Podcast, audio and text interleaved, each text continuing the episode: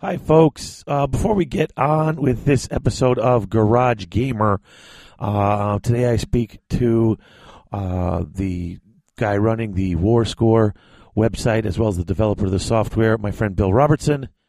Uh, we talked to Ryan Nickel about changes in how we're going to determine the uh, people who uh, represent the Midwest at the U.S. Masters. And I talked to Jerry Parsley, who is the chairman for the USA Masters. Uh, you know, we go over the rules and some of the things that are going on, and then after we recorded it, uh, a couple of people had some questions and some objections, and you know, there's like eight regions, and we can't all seem to always get along, and uh, it wasn't anything nasty. It was just there might be some changes, and if there are some changes, we will try and keep you posted and let you know. But uh, Jerry and I just decided that it would be easier to put up this little caveat in the front of the episode rather than take our time to re record the whole darn thing over a potential change or two. So please go to wargamersusa.com and uh, you check out the actual rules pack. There may be some small discrepancies from what we're telling you here.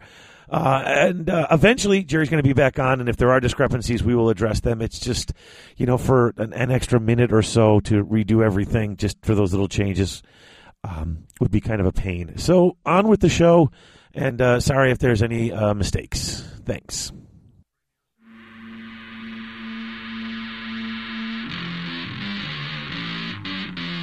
We've won again! This is good. But what is best in life? How about global war? Wrong! I would summon the demon more ferocious than all in hell! Wrong! Hydrogen Mossack. Wrong! Conan, what is best in life? Crush your enemies, see them driven before you, and hear the lamentation of your women. That is it. That is it. Contemplate this on the tree of woe.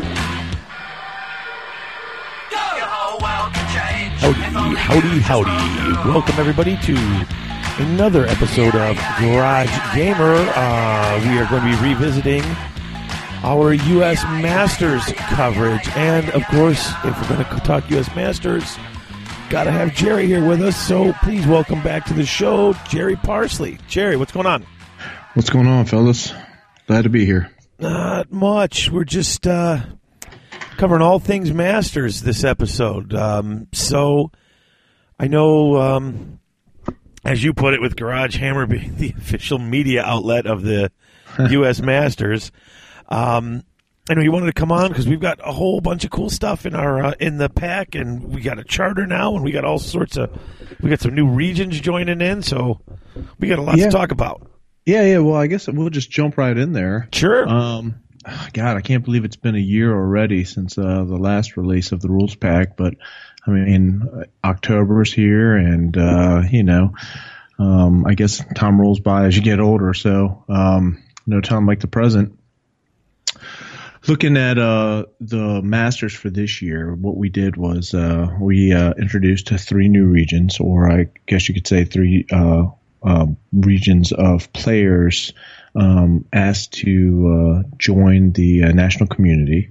Um, so to start things right off the bat, right after that honeymoon period of a successful first Masters, we immediately got back in there and had some uh, drag out debates on um, how we can expand the you know U.S. Warhammer playing population and uh, whether we should or not. Um, and uh, I'm uh, fortunate to say that we did get three new regions. We uh, pushed those in. Uh, you know, now uh, whether some people think it was the right thing or not is up to them, but I like to think that the uh, U.S. Masters presence has increased um, uh, tournament uh, attendance, and through tournament attendance, uh, just created more Warhammer players, Warhammer Fantasy Battle players in the U.S. When you consider something like what 40k did, and completely their new newest rule set apparently has just tanked their community, um, which means less players and more players for Warhammer Fantasy. Um, and, and, you know, I mean, people say like Warhammer tournament Warhammer does not uh, contribute to a large portion of the wargaming population for GW, but um, I can tell you, like every person I've met in the game store plays in some sort of one day event or some sort of tournament. And typically it's the people who play in Warhammer tournaments, um, whether locally or regionally, that have multiple armies that buy the paints. Because if nothing else, uh, tournaments give you reasons to finish off armies. I think Healing Oh, yeah. Hammer, someone said it uh, before. I've got like six armies painted, and I know how I am as a person, and there is zero percent chance that would have happened uh, if I didn't give myself some sort of deadline, and that's what tournaments provide. So. Um, I'm here to say that I think the uh, American community is thriving. It's probably the strongest it's ever been. Um, and even the people that were a little leery on the introduction of the three new regions, um, six months, eight months in, the the largest of them, the Pacific Northwest, which is the largest of the three new guys, I mean they've got over 220, close to 250 players playing in their events already. Um, so that's Yep. right up there with the original um, region. So uh, nothing but good things. Um, fortunately, things worked out in our favor, and I think everyone's excited. We're bringing three new regions, 30 more players into the Masters of 2015, and it's going to be exciting. It's going to be hectic, and I think everyone is ready to go. Cool. So it's going to be 80 players. Yeah, I mean, of course, 80 players isn't uh, massive by any stretch when you consider things like Adepticon or like Well, South I, Coast I GT. think for a Masters, it kind of is. I mean, you look at a lot of these other countries' Masters, and granted, we got a huge geographic location to cover, you know. But I mean, you see a lot of these are like 16 man tournaments or something like that, Right. you know. So, Well, the the thing, David, I think uh, what differentiates our masters from uh, basically, namely, when you say that, you mean the United Kingdom and the Australians, and right. um, at times, I believe the Australians did have like a, a very competitive rule set uh, that they, they switched between that uh, would determine their uh, European team championship team and all that other stuff. But I know, speaking to the guys who go to uh, the UK's Masters, that is more of an event where people just bring the fun list. Uh, you know, uh, Ben Curry will make some some zany. Uh, comp pack or something that he feels like playing. It might be no comp, it might be sweet comp, it might be whatever comp he feels like because he is the guy putting in all the work. And often people are testing their list for the next grand tournament season. So it's not like really a final. Um, and the closest thing I could put the U.S. Masters to being is like the, they used to have these flights, uh, and, uh, on the UK scene, I guess in the mid 2000s where they had like three or four flights to get to like a final and it was completely open and like 80 60 80 100 people could go to these things and you have to qualify past a certain number to make it to the final. And that's kind of what the us masters is in a way. I mean it certainly won't be the largest event uh, by any means. I mean every region has an event its size or larger. But you'll be hard pressed to find a room of more qualified players. And at the end of the day it's something we all share as a hobby and we all enjoy. And um, if you're going to compete, if you're going to uh, play and uh, enjoy certain aspects of the hobby, why not compete on the big uh, big stage? You know, so Sure. in in that regard. I think a lot of people are really excited about it. I think by comparison of our sibling 40K in the U.S. scene, we are rolling right along. And I think as their scene is shrinking, our scene is growing. And to be perfectly honest with you, I've, I, I think, um, an organized tournament circuit assists with non-tournament play because it gets more people purchasing more armies, which in turns gets people excited in game stores when they strike up a conversation at like a GW or a you know local game shop, and and I think it just works all the way around. I mean, I know for example, uh, you and Chris and your gaming group, uh, you play in a, a good amount of tournaments, but at the same time you're more hobby related. Um, So even from your aspect. I mean, how often are you thinking about how this, how a list like your VC or something would work in a tournament, although you do play a lot of hobby games? I pretty much, I mean, I don't think about a tournament unless once I get the rules pack and I'm going. I usually, I'll sit around, I'll screw around, I'll write up a list. Honestly, I'm the guy who writes up the list a week or two before we're going. If I get a practice game or two in with it, great. I'm, Coven Throne. hey, I like the Coven Throne. I don't care what anybody says. And if you're reading the gosh, that Coven Throne whoops some ass in that book. Oh, dude, I'll tell you what, man. I'm loving what they did with the Nagash. I mean, Yeah. uh, all BS aside, I've actually not even read the Nagash book yet because I started with the uh, Blood of Sigmar, and um, then I've read, and now I'm into the Return of the Nagash for this Josh Reynolds the preceding novel, and then I'm going. I mean, Well, if, you, read the done- novel, you really probably won't need to read the book because I know Greg, our our European correspondent, he said that he he's reading the book. He just finished reading the book, and it basically fills in all the gaps in the. well, I mean, I the- it's it's. I I'm guess not like, saying you don't have to read. it. I'm just saying you're going to get a lot. You know, it's, Yeah, yeah. Well, I think it's just like the Horus Heresy and stuff like that. I mean, we all know what's happening, but Right. um, anytime you're like, I'm, I'm a fantasy guy, and I don't, uh, I love. I think 40k has a stronger history, but Oh, yeah. when you, but when you look at uh, fantasy, this is basically. Uh, our version of the Horus Heresy. So uh, I'm eager to kind of find out who's doing what and who's getting killed. Oh yeah. Uh, you know, and if nothing else, I'm really enjoying it. And that's really been my hobby the past two months, to be perfectly honest with you. yeah. But I've um, been excited about it myself.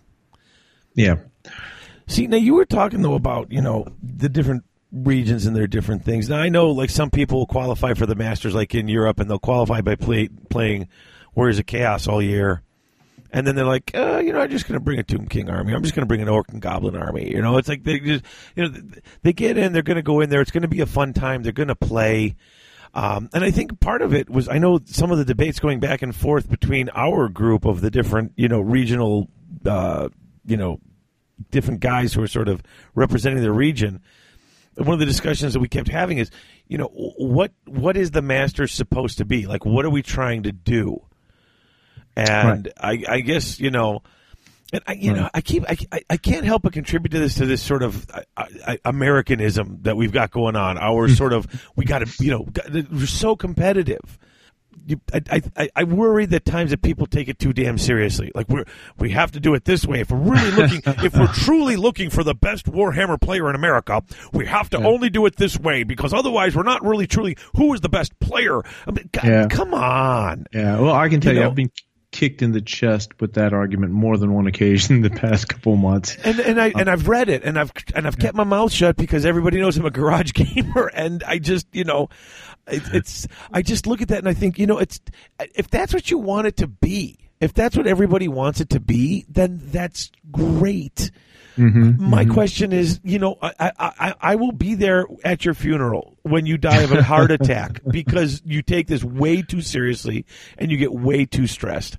And and that and I'm not trying to if if you're into the really competitive end of Warhammer and you know, I go to tournaments every 3 weeks and I play and I win so much and I know what I'm talking about and I know what's good for Warhammer and I know what's bad for Warhammer and this is right and this is wrong you know, some a everyone has a right to their opinion. I just, I guess my biggest worry and my biggest concern is that you know, guys, we're playing toy soldiers here.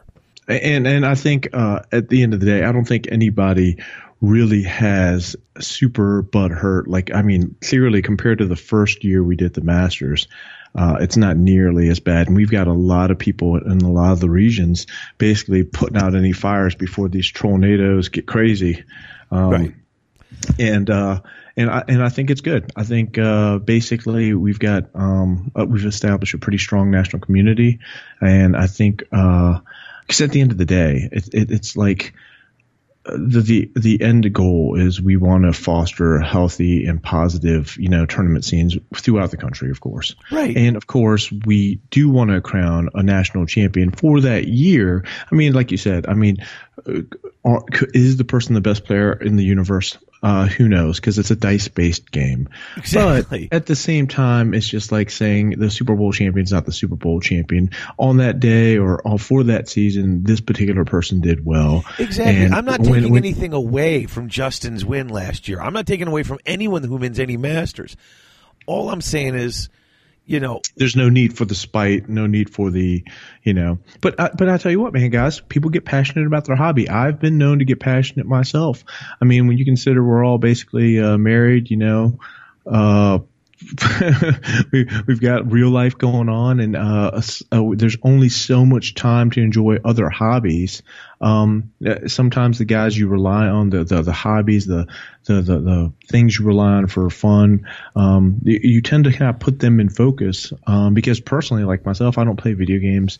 Um, I watch sports, but I don't go to any sporting events. Uh, I just don't have time for it with, you know, life and everything. Oh, I hear you. So, so I can, I can very readily see how people can get worked up, especially if they're at work, sitting on a forum or sitting on Twitter, you know? Yep. Um, but you know what? Uh, That's a good in some regard because fundamentally that means they're passionate about their hobby.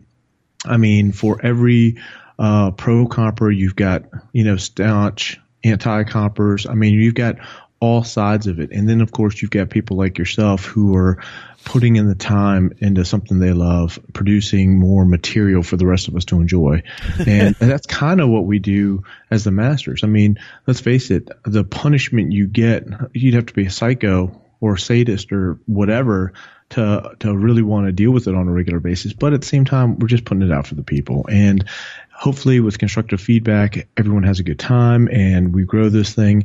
And basically, it'll still be there when the rest of us take off and move on to different things. And you know, so uh, effectively, that's how you know we try to. I, I see the masters anyway, just something to determine who's the best of the best for you know that subset of uh, events and uh, basically work hard to make it enjoyable and bring everybody together where you can meet guys who are passionate about the hobby from different parts of the country all at once in one room. And that's the great thing about it. Yeah. You know, Yeah, exactly. I mean, we're okay. I don't think we're ever going. I mean, unless something radically changes with the ninth edition rule set, where GW has got something on that's so tight and so you know, so put together, so well set up. Unless they do something like that, where nobody has to argue about rules or, or, or FAQing or things like that, we have a lot of different mindsets around the country, and I don't see any of them coming and all of a sudden everybody just you know being like oh wow we all agree on everything you know? Yeah, well, and uh, this and not interrupt, but this is what I would say to those those guys uh, who um, there are people that are completely satisfied playing in their home regions, and every last one of us have. Uh, you couldn't tell a Northeast guy uh, how great a West Coast event is because the Northeast guys love their events just like the Midwest guys love theirs and the West Right. Coast guys love theirs. Exactly. And, and that's great. And the only thing the Masters really is is a friendly, competitive environment where we can ha- showcase some of our better regions players if they want to participate and meet people from around the country and kind of compete. Um, and the thing is, is that shouldn't take anything away from any of the other regions. And uh, if it does, then uh, shame on those regions because that's not what it's there for. What it's there for Well is said. to- you, you know what I mean? It, it, it's there for yes. We want you guys to bring the heat. We want you. We want to see because uh, friendly competition never hurt anybody. We want to see what just like the ETC. We want to see what these other countries or these other regions are about. But at the same time, we're also wanting to have the social aspect. And at the end of the day, if we can do it and all have fun, then it's a win-win for everybody. Yeah, and like I said, and that's I, like I said, I, I like the idea of the Masters, and I think it's I think it's I think it's great. You know, that's why I agreed to be a part of it. Whether I mean, I know I see. I'm not a person who can travel for tournaments. I'm not a person who yeah. can travel. I don't go to a lot of tournaments. I, I've, I've got. I'm very locked into a certain you know radius around this building I'm in right now, and that's it. And and that's cool with me. I mean, I, I reach out all over the planet with this show, and I meet people that way, and it's cool. And I, but I like to support it because I think it's a great idea. Yeah. Um, it's it's just it. You know, we hey, we run into rough patches, and it's never going to be perfectly smooth. But I think as long as we all agree to that, we're having a good time first, and I guess that was my whole point of bringing that up. oh well, I tell you what. You know, uh, having a good time first is really because otherwise, then it because then it does get competitive, and then it gets kind of vitriolic. And there were times last year when it did. Like there were times last year before the Masters happened where I was sitting there going, "Why the hell did I agree to this?" I'm like, "This Yeah. is so not what I am about." Um, but it, like it pulled off, and it and it and it turned out really good, and everyone had a good time, and everyone was excited to come back, and we got more regions coming in, and like you said, I know what was it the Pacific Northwest? I mean, their tournament scene was not super heavy. Like they didn't have a ton of tournaments with lots of people. And as they started advertising, hey, listen, we're using these to, to decide who's going to go to the Masters. Suddenly, boom, attendance do, went through the roof because it gave pe- peop other people, hey, come on and represent either yourself or your region or whatever, but Or your club? or your club exactly. And suddenly there was something a little bit more than just, hey, let's go out to a tournament. It's like, hey, let's go out to a tournament. We might actually, you know, qualify to go and and and go up against eh, people from all over the country in a, in an organized way. You know, and and Yeah. it's it's it's a cool. It's I mean it it's working. Yeah, well, It's- is I- it perfect? Nah. But I think we're doing a hell of a job. And I'm not trying to pat ourselves in the back here. And I know you take the brunt of the crap. You're the guy who's putting out all the fires. yeah. Um, but we're doing well, a hell of a David, I- job. Yeah, well, I'll, I'll tell you this. Uh, kind of like, um, and, and while we're stroking each other, kind of like how uh, uh, you basically created this podcast to give back to the community and kind of share what you enjoy with the hobby. You know, at the end of the day, if if nothing else, if getting more people playing Warhammer and giving everybody, everybody in the country, uh, larger groups of uh, people to meet, or, or, or, or you know, uh, more play groups in your local area, so you didn't spend four hundred dollars on some models and never get to use them. If nothing else, if growing the hobby, then absolutely that's worth it. But uh, at the end of the day, I, I, it's not possible without the chairman, the advisors, all the TOs that put in time to uh, kind of see through this goal. And uh, basically, I'd like to thank everybody who really, uh, you know, who really worked hard to have this happen. I mean, uh, I might be the uh, original, the founder, or whatever, but um, basically, that's only because I had, you know, five, six, seven, eight other chairmen on the uh, on the on the initial emails, including yourself, including Larry, including everybody, Right. to to kind of form this goal together. And uh, like I said, at the end of the day, hopefully this will be something that the uh, American Warhammer population can enjoy for themselves for years to come, long after you and I and everyone else is uh, done out of the uh, uh, at least the competitive aspect of it, you know. And that, and if nothing else, then that's worth doing it for me. Yeah, no, Um, I, I agree with you 100. percent I mean, it's it's it's a fun time. I mean, let's face it. I started doing this. It was me and Barnett and Harrison playing in our basement. Three of us. That was the whole group. And we started doing the podcast just because we didn't know anybody else, and we sort of thought it would be fun. But then through that, we met our whole group in my local game store when they started to sponsor the show. We met, and that's how NW2 pretty much formed. Mm-hmm, You know, Well, look at it this way, David. I mean, how many people who don't get a chance to play on a regular basis contact you on the podcast? And basically, this is the only Warhammer they get listening vicariously through your podcast. And yeah, how I many mean, they're all you over the forums too. I mean, you know, yeah, how many have you put in touch with? Like, uh, there was a guy who just popped up in Yorktown, uh, Virginia, that you put in touch with uh, some of the Virginia folks to kind of get them into it. You know, so um, you know, as dumb as it sounds, uh, you know, we're breaking down barriers here. exactly. I mean, and heck, being on the show, doing the show is actually what got people. I didn't know anybody from the big tournaments. I mean, I met Chris Yu and stuff, but I didn't know he was a tournament player. I didn't know what he was doing. And it was the show that got people who lived locally saying, "Hey, listen, why aren't you live near here? Why aren't you coming and meeting all of us?" I mean, I mean, I have friends all over the country now. People I've met at the tournaments just from slowly moving out and meeting. So, I mean, I think I think it's a great thing, and anything that's going to bring people from all over the country together to play and to build these bonds and this sort of stuff, I think is a good thing.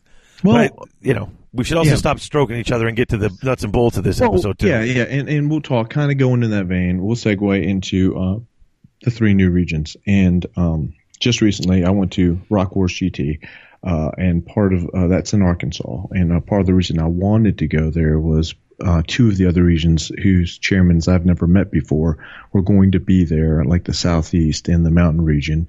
And then, of course, I've never met Ryan, who took Kevin's spot uh, for the Midwest, and I knew the South guys would be there. So, I mean, with the exception of uh, um, I think maybe the Pacific Northwest and the Northeast, every other region was present. And, uh, you know, we, we went to breakfast on the Sunday on day two. We, uh, got around and, uh, kind of like what you were saying, if, if, if nothing else, uh, now I know people from uh, areas previously unknown who are enjoying and playing the hobby and bouncing ideas off. So I know, uh, forum handles and email addresses, and I can put a face to the name, and that's pretty sweet. So, um, in that regard, we uh, started, and we have uh, three new regions. I guess we'll go. Uh, uh, clockwise from the East Coast. The first Sure. would be the the Southeast region, and their chairman is uh, David Reed. David Reed runs the Redstone Rumble, which I think is by the time this episode comes out, it will be the next weekend or the weekend of, and that's the largest tournament in Alabama or in the entire Southeast. And uh, basically, uh, you know, um, aside from that, I know they run the American Team Championship, which is like uh, an, uh, a, pre- a precursor to the Bragging Rights GT, which kind of has like the matching that the ETC is based off, but not with the ETC rules. So they've got some tournaments that have had some uh, stability and have been there for a while. Uh, so we've got David Reed uh, running the Southeast, and the Southeast is composed of Kentucky, Tennessee, Alabama, Georgia, Florida, and Mississippi Okay. with Louisiana and Arkansas folding into the South region. Um, going from there, we uh, kind of go up uh, to the mountain region, and the mountain region is um, led by Chad Graham, and Chad is out of Colorado with Feast of Blades GT and uh, uh, basically the the events that. Um, run in the Colorado, New Mexico area. They also have Nebraska. I met Tim Royers uh, from Bug Eater GT. He was at uh, Rock Wars, and since no other mountain representative was there, Tim went out with us to Cracker Barrel and had breakfast. And he's a a good guy, and they've got some solid. Uh, I mean, their top players at those events are all very similar to the top players at a lot of the local, like Midwest and South, their neighboring regions. So that's an up and coming uh, area themselves. Um, but I would say the mountain region and the southeast are probably the two smallest regions so far, probably with player bases of no more than about 150 players. Okay. And then the Pacific Northwest, uh, run by uh, Aiden Rogers. He's the chairman, and he's also the host of Dimensional Cascade. And he's also my Fit Hammer sponsor, so Awesome. no, A- uh, Aiden's a good guy. Aiden actually, he's a great uh, guy. He actually is uh, pretty solid on the rules, and he's actually part of the Masters Rules FAQ committee, um, who helped merge the um, GW rules with any type of Swedish comp rules, with any type of ETC rules, and uh, not like changing the rules per se, but uh, the ambiguity of a lot of them, like the Spirit Leech conundrum, and just the things we've heard from the onset of Eighth Edition. He's one of the guys who kind of uh, gets it together and you know conjures it up, and I'm thinking Now, he's uh, good people. Yeah, and and the, what's a bonus is I don't know if even if he doesn't qualify, I think he's even willing to come down to the Masters to be one of the uh, refs there because as you as you can imagine, the only we we have to try to grab refs and judges from throughout the country, but not only that, but at an event like the Masters where everybody knows their stuff, we just want to try to get the highest quality of uh, rulesmen we know. So, Exactly. so those are the three new regions, and um, so far they've contributed a lot. Uh, uh, as, as sad as it is to say, those guys have been very active on the uh, organizers forums more so than uh, some of the older regions. But then again, you know how real life is, and it's I guess there's an aspect of it being new to them, so they're all you know fired up. Where some of the uh, the other regions kind of take the wait and see approach. So. But- so now we've got eight regions, and I don't see us uh, expanding ever again unless the the Warhammer population just gets out of control and you know there's tournaments, hundred man tournaments popping up in every state. Then we'll have to look at it again. But um, for the most part, every part of the country is now covered by a region. So uh, that's that's basically the new regions. Very nice. Yeah. So um, the tour- Masters tournament, uh, the Masters tournament will be uh, 80 players, and Right. it's by it's by invitation only, and it's predicated on uh, your invite on how your region determined it. So whether it be a ranking system or um, what the Midwest did, like uh, last year with the X amount of top players. Uh, d- d- however, the chairman and the advisor for each region determines what's best for their region. Uh, that's how you get your invite. And uh, basically, of the 80 players, um, it's going to be effectively free for the players as best as we can make it. Now we do have um, regional dues that are, you know, uh, people could say it would be almost a substitute for the the players' uh, entry fees. Okay. But I think if you break down the dues, I think it turns out to be like thirty bucks a person or whatever, and it, basically that's just to pay for the trophies and uh, you know pay for uh, the T-shirts and all the other stuff we're trying to give out during the Masters. So 100% of that goes back to the the players, and uh, you know, like some regions uh, get a, a, percentage from their contributing tournaments. Other ones take the money or ask the players who are participating to toss in however they want to do their uh, regional dues. Um, that's what that's there for. Okay. Um, the event will also take place where it took place last year at Atomic Empire in uh, Durham, North Carolina. Um, basically, uh, it's if you think uh, NC State, UNC, a lot of the uh, college powerhouses, that's all in the same neck of the woods. Okay. Um, yeah, so uh, basically uh, that hasn't changed, and it will be there for this year. And then starting next year, towards the beginning of January, we are going to rotate it amongst the regions now. So um, the the process hasn't been nailed down yet, but uh, all the eight regions are allowed to put a bid in. They're allowed to submit one bid each, kind of like the Olympics. Okay. And to bid it out for two years.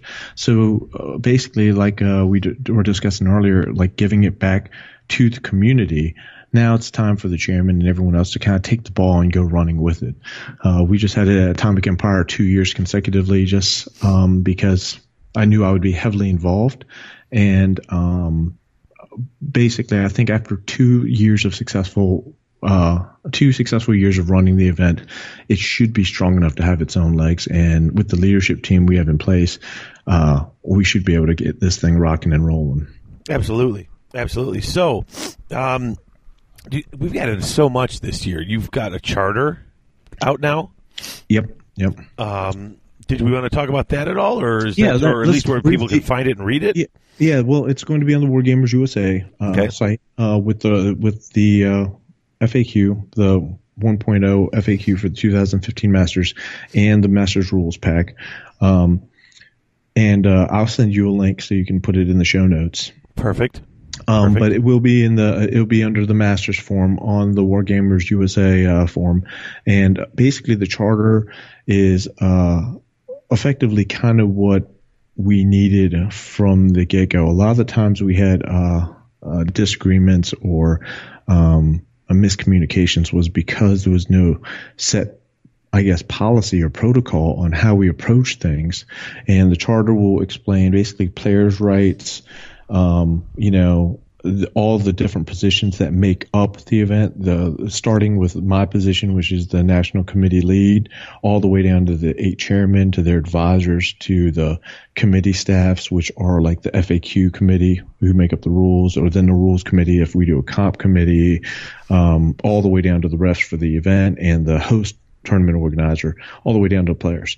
Um, and they'll have an explanation on, you know, how long, um, how long someone's in office for and how they can be removed or, you know, and, and all that stuff. And basically just, All the technical stuff. yeah, everything, uh, right now it's, uh, right now it's with the attorneys.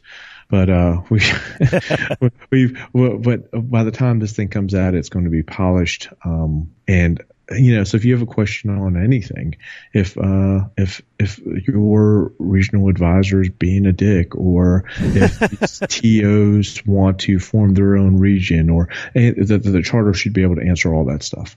Um, and uh, basically, I think that's what we really needed. But uh, aside from that, um, it's all very self-explanatory, and uh, I don't know if we'll have to open a thread for it or not. But uh, so that'll definitely be out there with the FAQ and the rules pack. Um, but the uh, the rules pack is going to be the the meat of uh, the release. Obviously, um, that's the event that everyone's been gearing up for, and uh, there's been a couple of significant changes from last year. So uh, if you're cool with it, I guess we can start going over those. Absolutely. Yep. So the first thing uh, people will notice is it went from a five day to a or five game to a six game five day event. Six game. Heck yes. Going to six Yeah. games. Yeah. Uh, well, unfortunately, uh, it's going to be a hard six games because there's four games day one and only two d- day two, um, and that's because uh, not everyone can get four days off work because often they have to take both the Friday and the Monday, and we don't want to lose uh, um, a number of the uh, potential participants because they can't get a flight out or they can't stay that extra day, you know. So uh, that means it's going to be some super die hard Warhammer. Well, there you, know. go. Hey, sometimes sometimes you got to suffer for your uh, for your. You know, hey, you want to be a pro, you got to play with the pain. Well, I tell you, I mean, there's Four there's- games in a row. Some Iron Man Warhammer never hurt anybody. Yeah, I, I'll tell you what. I mean, there's there's guys who will complain that hey, we won't get the drinking time involved, but th- I call BS because uh, Grant. Oh, yeah, and come on. Yeah, whatever. I, those guys were out till five and six in the morning, getting up playing Warhammer at eight a.m. and doing it all over again. So I know it's possible. If there's a will, there's a way. Now, um, at an event as competitive as the Masters, is that a good idea? Mm, maybe, but maybe you're just having fun too. So you know, it might not make a difference. Hey, listen, did you come to? I, I could I could drink right here in the basement. I can go anywhere and drink. All right, if you, I mean if you're coming to play war, don't hey, shut up, play Warhammer. So you might be drinking after game one if it goes bad. Exactly. I mean, it's like no one's stopping you from doing that. But hey, four games and then two games, play it. I think it, I'm excited. I think it's fantastic. The venue ser- serves beer, so uh, you know we floated, I think seven out of the eight kegs uh, last year. So I'm pretty sure uh, I'm pretty sure if you want to get hammered, uh, that's possible. All right. I was hammered and I was uh, running the damn thing. Um, okay, so two days, six games. Um, so day one has four games. It'll have uh, the registration at 0730, and then you'll have two games by one o'clock, and then lunches from one to two, and then you have two more games till seven o'clock. Then you break for dinner, and you're done for the night. So um, it's going to be fast and furious, but uh, hopefully the, the thing I do like about six games is um, at some point in a tournament after you're done with the first day, you're like, oh man, I've got two more games to either make this happen or, or worse, the dreaded, oh man, I got two more games before I've got to go look forward to going to work Monday. Um, you know, so so the good thing is that extra game gives you a little. Uh, uh, you know, if, if you're the type of person that is all into it, and if you're flying across the country, why not? Yeah. You know, Exactly. Um, like I said, I'm going all the way there to do this. Let's do it. Exactly. Yeah. So, um, Army selection, God, there's a lot of different changes. Army selection, we went back to Swede Comp. That did not change. But what did get changed was, um, it was voted upon by the committee to narrow the Swede Comp to the traditional areas between an 8 and a 14, um, meaning some people can't take whatever list that they possibly could want. Um, and that's both a good thing and a bad thing, um, because sometimes last year we saw, uh, you know, uh, pretty s- sharp players taking like a dwarf army because the building rules were in play, and uh, he would have like a very very high comp, which would give him a comp bonus against the low comp armies, and then he just put all the in the building. Excuse the language. No worries. he, he, he put it all in the building, and uh, then he's just relying on his comp buffer, to, you know. But we we picked a yeah, range. people are gaming gaming the system a little Well, I bit. mean, yeah, any system is any system can be gamed, but um, we we went with something that uh, traditionally is considered how the Swedes how they they balance the system to play um, specifically within the eight to fourteen margin. So we're running with it. Uh, looked like the chairman were all excited. Um, that's what it, it, that was almost like a whitewash in terms of voting. So uh, basically, everyone can expect very fair armies against each other. Nothing extraordinarily broken, but nothing uber baby soft. You know, you know, baby soft armies that just get run over either. So uh, it should be good. Um, the permitted army books are all the usual ones with the addition of the Forge Castorf list. Um, and uh, no undead that- legions. no, not undead legions. No, we No. well, we're we're taking a wait and see approach with that. I mean, almost assuredly, it will not be in this Masters because Lord only knows what's going on in uh, GW headquarters with that. You know, so yeah, because there's going to be at least one more book out before the Masters happens anyway. With this in this end times yeah, thing, and, so- and and you know how it is bureaucracy. I mean, it's it we, takes we've settled on a set of rules. Let's just leave it where it is for now. I mean, Yeah. we, we we did enough. We settled it. Now they came out with this. All right. Well, you know what? Yeah, we'll deal with that for next year. Yeah, I mean, you'd be surprised on how long it takes to grind out some rules with just. Oh no, eight I loading No, I- because I they've know. all got to contact their TOs and contact their player base, and by the time it works its way back, we're sitting on three months later. No, no, I've been, I mean, Nichols been actually contacting me and asking me about stuff. So, I mean, I've been actually much more involved this year than I was last year because he always wants to, at least, if, if nothing else, bounce his ideas off me. So, Mhm. I, I know exactly what's going on. So, yeah, it's a lot of work. That's what I'm saying. Oh, this just came out. Let's change everything again. No, no, let, let's not. Let Yeah, let's just roll with it. If it works, why why, why change it? Exactly. Um, okay, so for rest of Army selection, uh, some things like um, the non GW models are still allowed as long as they're clearly representing what they're supposed to represent. So basically, no like handgunners counting as like a Chaos Warrior. You know what I mean?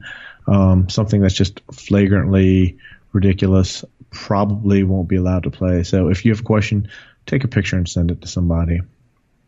Um, just like that, all the units, at least the majority models in the unit, have to have the proper equipment too. So you can't have a unit of Empire swordsmen and call them um, Empire crossbowmen. You know, that just wouldn't work. But if you have like 28 crossbowmen and two swordsmen at the end of it in a 30 man unit because you just lost the miles, broke the miles, whatever, you know, that's fine. You know, it's going to eat your lunch over it or whatever. Right. Um, and then, of course, just like anything else with models, make sure you just clarify anything ambiguous with your opponent before each game. Um, you know, that's that directly correlates with both players' enjoyment of the game, and that really shouldn't have to be said. But you know, just in case, it really is that easy, ninety nine percent of the time. Um, restriction wise, restrictions are pretty much very similar to they were last year. The uh, Bretonnians, seeing how before la- before last year's event, the, the dwarves and the wood elves still had not had an army book. Now they both do. So the Bretonnians are the sole man with the BSB models that is, are not allowed to take mundane equipment for this event let the BSB guy carry a shield. We're cool with it. You know, um, the Bretonnian BSB, he can take mundane equipment, uh, you know, just like the other 15 army books. So, uh, that wasn't a big, uh, change that hurt anybody's feelings. Same thing with no named or special characters. They're out. Folding Fortress is still out, um, with the white, white dwarf eroded power scroll that's still in. Uh, the max 12 power casting and dispel dice from any source, including like stone tokens and magic mushrooms, that is still in play. Um, there's no mysterious terrain uh, features in play, but the ruling, building rules are in effect. That was a big one because people were wondering if buildings should turn into impassable terrain because the building rules are are uh, flawed. Um, in the uh, Warhammer rulebook. But at the end of the day, they're in the rulebook. People want to play with what's in the rules, so the building rules are in. Um, but hills and buildings block of sight. So that one went the other way on the votes, um, which isn't. I think that's how it was last year. So that's not really that big of a deal. What we will do is not have as much. We had we took some flack for our terrain last year, and there were some tables with like five and six pieces blocking. Um, we're changing that so every table should have two hills in one building, so it's reasonable. you know. Okay, so Uh, wait, so they they're not infinite hills, but they do block line of sight. Yeah, they just block line of sight. Okay, Uh, so it's true line. They're basically their true line of sight.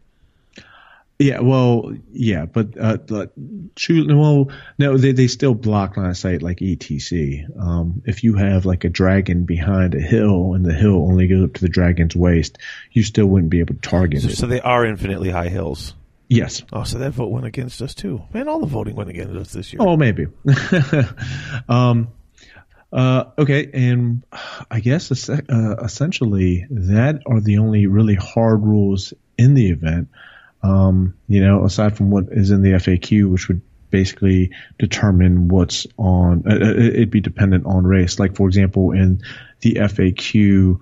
Um, like for the cast orders of the Chalice of Darkness, um, despite what the wording says, uh, the Masters FAQ say you can't interrupt between casting and the other person rolling this dispel dice for that, you know, uh, uh, for that magical item. Okay. So if you have questions about particular races and particular magic items, um, they're on the Masters FAQ, and if you've got feedback, there will be a thread for the people on that FAQ committee, which of course Aiden is a part of. Like we spread it across the country, um, that they can kind of, you know, you talk it out with them, the people who are writing it. You know, like everything else, I don't really have a say in it. Um, Okay, so uh, with army composition down, we're going to be using traditional Swiss. So that means the active comp variation is uh, rocking out, and each comp points worth 100 points. So if I've got like a 10 comp and you've got like a 14, we start the game uh, with you having 400 victory points to me, you know, and uh, basically you, you figure out the result. So if you kill 1100 points and have a total of 15 and I kill 1600 points, then there's only a difference of 100 despite on what happened on the battlefield because of the comp bonus. Um, basically, uh, it breaks down to the decimal point. So every decimal point is worth 10 victory points. So a 13.6 would have 360 points over a 10 comp. Okay. And the, the max you can get, of course, is a 14 to 8. So that's 600 point difference. And I think that is um, on the 20 no system with the, that formula jumping every 150. I think that's a 14.6 maybe. Yeah. So I think it's four four degrees of separation Yeah. from the highest and lowest. Um, and uh, that said, uh, your composition score will be paired, will be your, based on your pairing for the first round of the event. The next five rounds of the event will be based off battle points only. Um, so if you're a 14, you'll play a 14. If you're an 8, you'll play an 8. If you're 9.5, you'll play 9.5. Cool. Yeah, so that's basically pairings. Um, and uh, each region will be given uh, inter-regional immunity for the first three rounds of the event rather than the first two because there's so many more players and there's an additional round. And I'm sure you don't want to come from the Midwest and play a bunch of Midwest guys. Um, that unfortunately happened uh, for a region at the last event, but uh, it was pretty one-sided stop, and they gave everybody else, so that was to be expected. So we uh, offered with the with the increased amount of players, we uh, did what we could to alleviate the situation without uh, changing the complexion of who's the best. And at the end of the day, we want the best to play the best. Okay. Well, I'm just gonna. Okay. Now that I didn't realize we had done that. Uh, okay. And I, to, I'm just putting it out there. To me, that sounds pretty counterintuitive. If you're adding more players to also add how many rounds you're going to have immunity, only because if you've got more players, you should already have more. Right. Well, what what I'm thinking is it'll take care of itself, so we won't even have to use it for the third round because there's so many players, unless you just have a region like all 10 of them 20 nil three rounds in a row. You know what i mean? Which is highly unlikely but you you get the, the thing is is you're right. It shouldn't really come into play but in case uh and yeah, if you have if you have yeah if you have one region in the first two rounds that curb stomp everyone in the first two rounds, then if, then if they're if, you know if if you're literally giving them half the tournament and they're that and they're that good and they're stomping everybody. then if if they get that far ahead after three rounds, then everyone else will be playing everyone else the like next three, and they'll effectively. I mean, you can be, run out to 21-0 in the NFL at halftime, right. but at halftime, if you're only allowed to play defense and the other team's allowed to play everything, well, you know, someone's going to catch you. You Yeah. know what I mean? So, um, it, it's not a. I don't think it's going to happen. Uh, knock on wood, because I'm sure everyone wants to play different people, and that's part of the part of the reason reason of the Masters is to kind of bring all the communities together. Right. Um, but you know, you never know. I mean, um, at the end of the day, I mean, if people are that good at the game, then uh, props to them. Yeah, that's true. Um, okay, so uh, with that, those are the base rules, and this is where it gets kind of crazy because we had to get some flack with. Um, there was this big debate, uh, aside from maybe some of the rules debates. This big debate on who was the national champion, because uh, the one argument was this: they said uh, in the NFL or FIFA or any other type of sporting league, uh, and let's not say that Warhammer's a sporting league, but let's you know take it in context here. Um, we play by a certain rule set the entire year, and then at the Masters, like all the other stuff we use to uh, determine the overall winner are, are thrown out the window, like the uh, paint scores, the sport scores, the soft comp scores, all that stuff. You know what I mean? Yeah, I'm. Um, yeah, I mean, I was and- I was one for including everything because Right. well, you know it's what we do in all the tournaments. But Right. I mean, And I, I the get other- what I get the other argument. Yep. And the, the other argument was, however, how can you say if someone is the best player in the country. How can you have a national champion if um, if they only win like two games and their sports scores or whatever take small. So the, the big debate was is who is the best player in America? Is it uh, the person on that day who can? It, it, it, he's in a room of the other, without a doubt, top players in the country, and he goes in there and smokes them all, or is the best player the overall hobbyist who uh, basically really brings the whole aspect of what a, a, a tournament player should be together. And um, we came up with um, basically the answer, and the answer is basically both. Um, so uh, how we're doing masters this year is a little different uh, from last year. The national champion will still be determined by solely on battle points. Basically, the the, the Justin Berge of the United States Warhammer is determined by who can go in that room of with 79 of the other best players in the country and come out the best player uh, on the tabletop probably should be the national champion just because 79 other people are standing in his way and he comes out as number one which will sure not be will not be an easy feat you know especially over six games. Okay. No, I, that said, agree with that. that said overall deserves some respect because let's face it that's how most of us win and do well at tournaments and get recognized and all the the rankings from the various regions are determined off people's overall and final placement. So we created something called the Warhammer Paragon, and the Warhammer Paragon is essentially uh, the overall, the person who brings uh, everything that you would no- expect in a normal grand tournament, and they're representative uh, representative of like what you think is hobbyist, sportsman, general, all that stuff. And um, basically, we have a, a list of awards representing that. Not only that, but because Paragon, Warhammer Paragon, is what most of us um, what most of us determine uh, how we finish at normal grand tournaments, everything will be based off your final finish um, under your Paragon ranking, or that that'll be the final overall scores. Okay.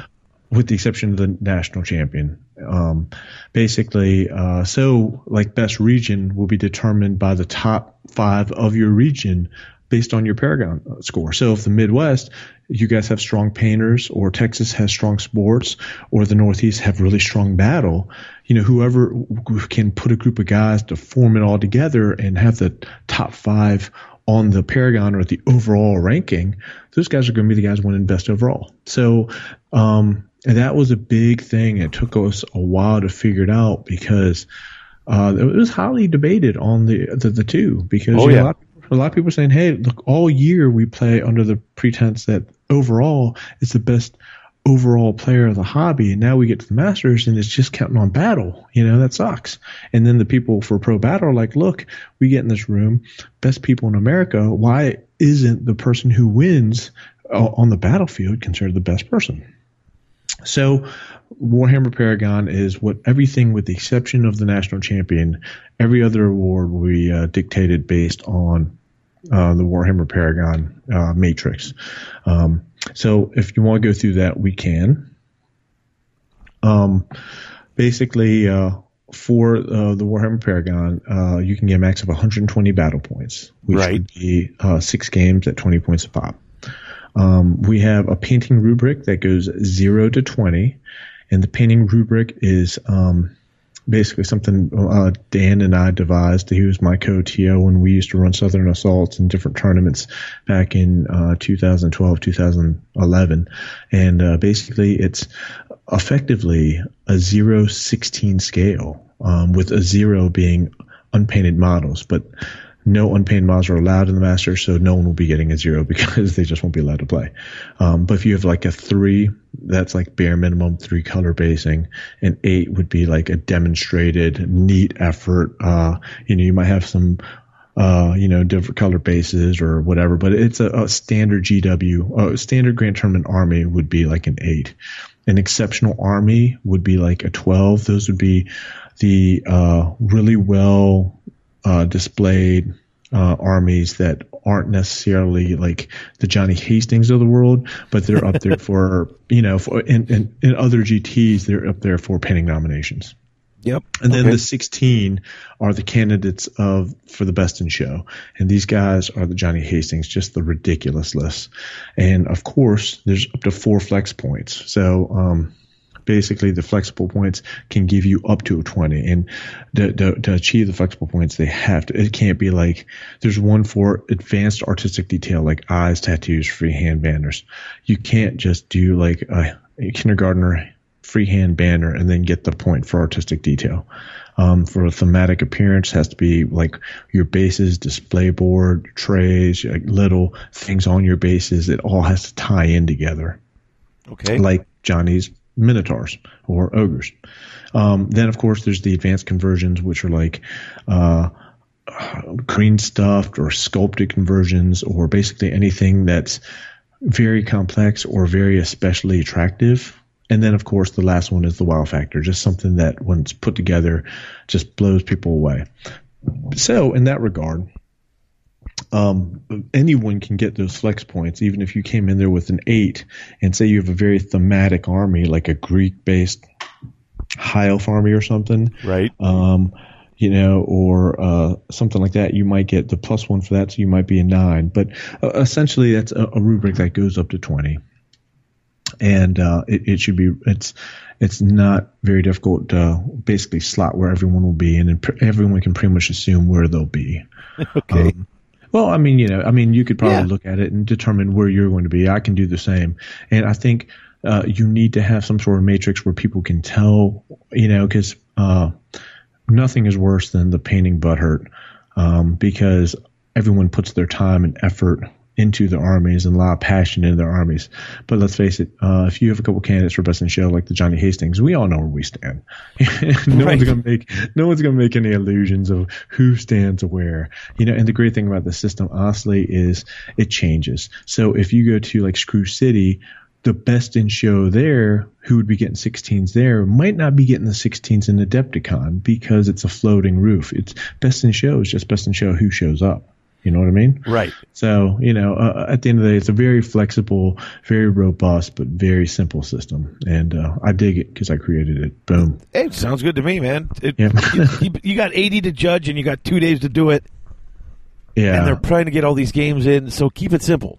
Yeah. Yeah. Well, we're going to have a team. So, Still, that's still Okay. a lot, you know. Yeah, yeah. Okay, so the, the the next thing is sportsmanship, and sportsmanship's pass fail binary system, but you can get twenty points off it.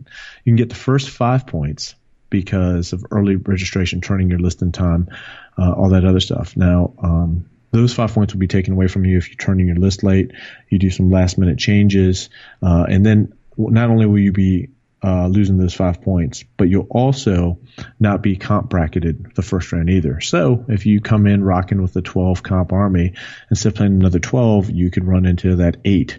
You know what I mean? So those five points are given to everybody, provided uh, you know they they do their due diligence, like turning their list on time. You know, uh, uh, you know, bring dice to every game. Just just the standard etiquette points.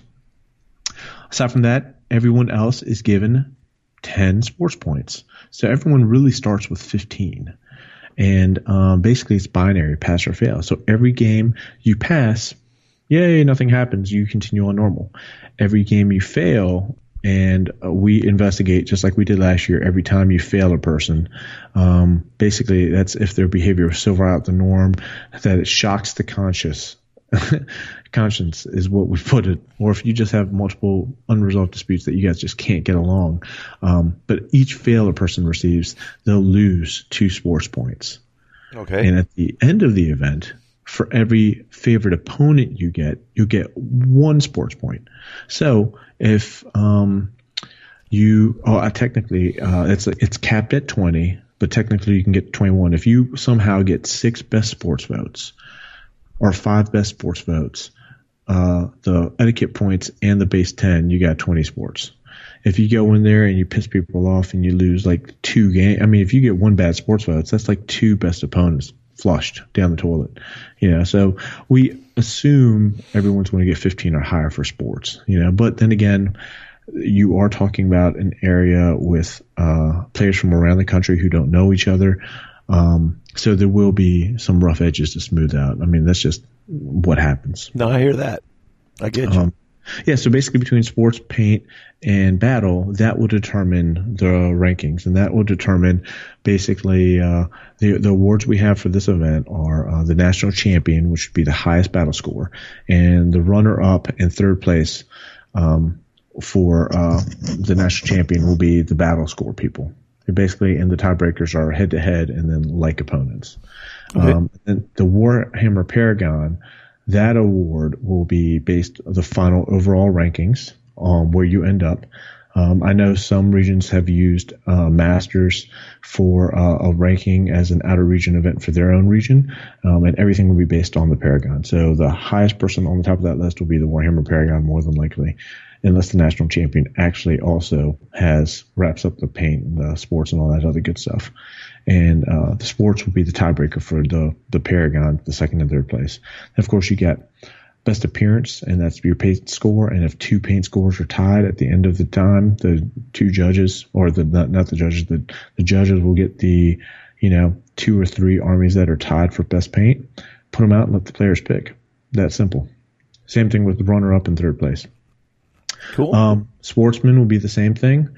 Um, and then, of course, uh, the best region will be the highest top five combined scores from each regions. And uh, the tiebreaker for that would be your combined sports scores. So uh, basically, uh, again, why the big uh, preference towards sports on a lot of these things is we really want to foster that type of environment. You know what I mean?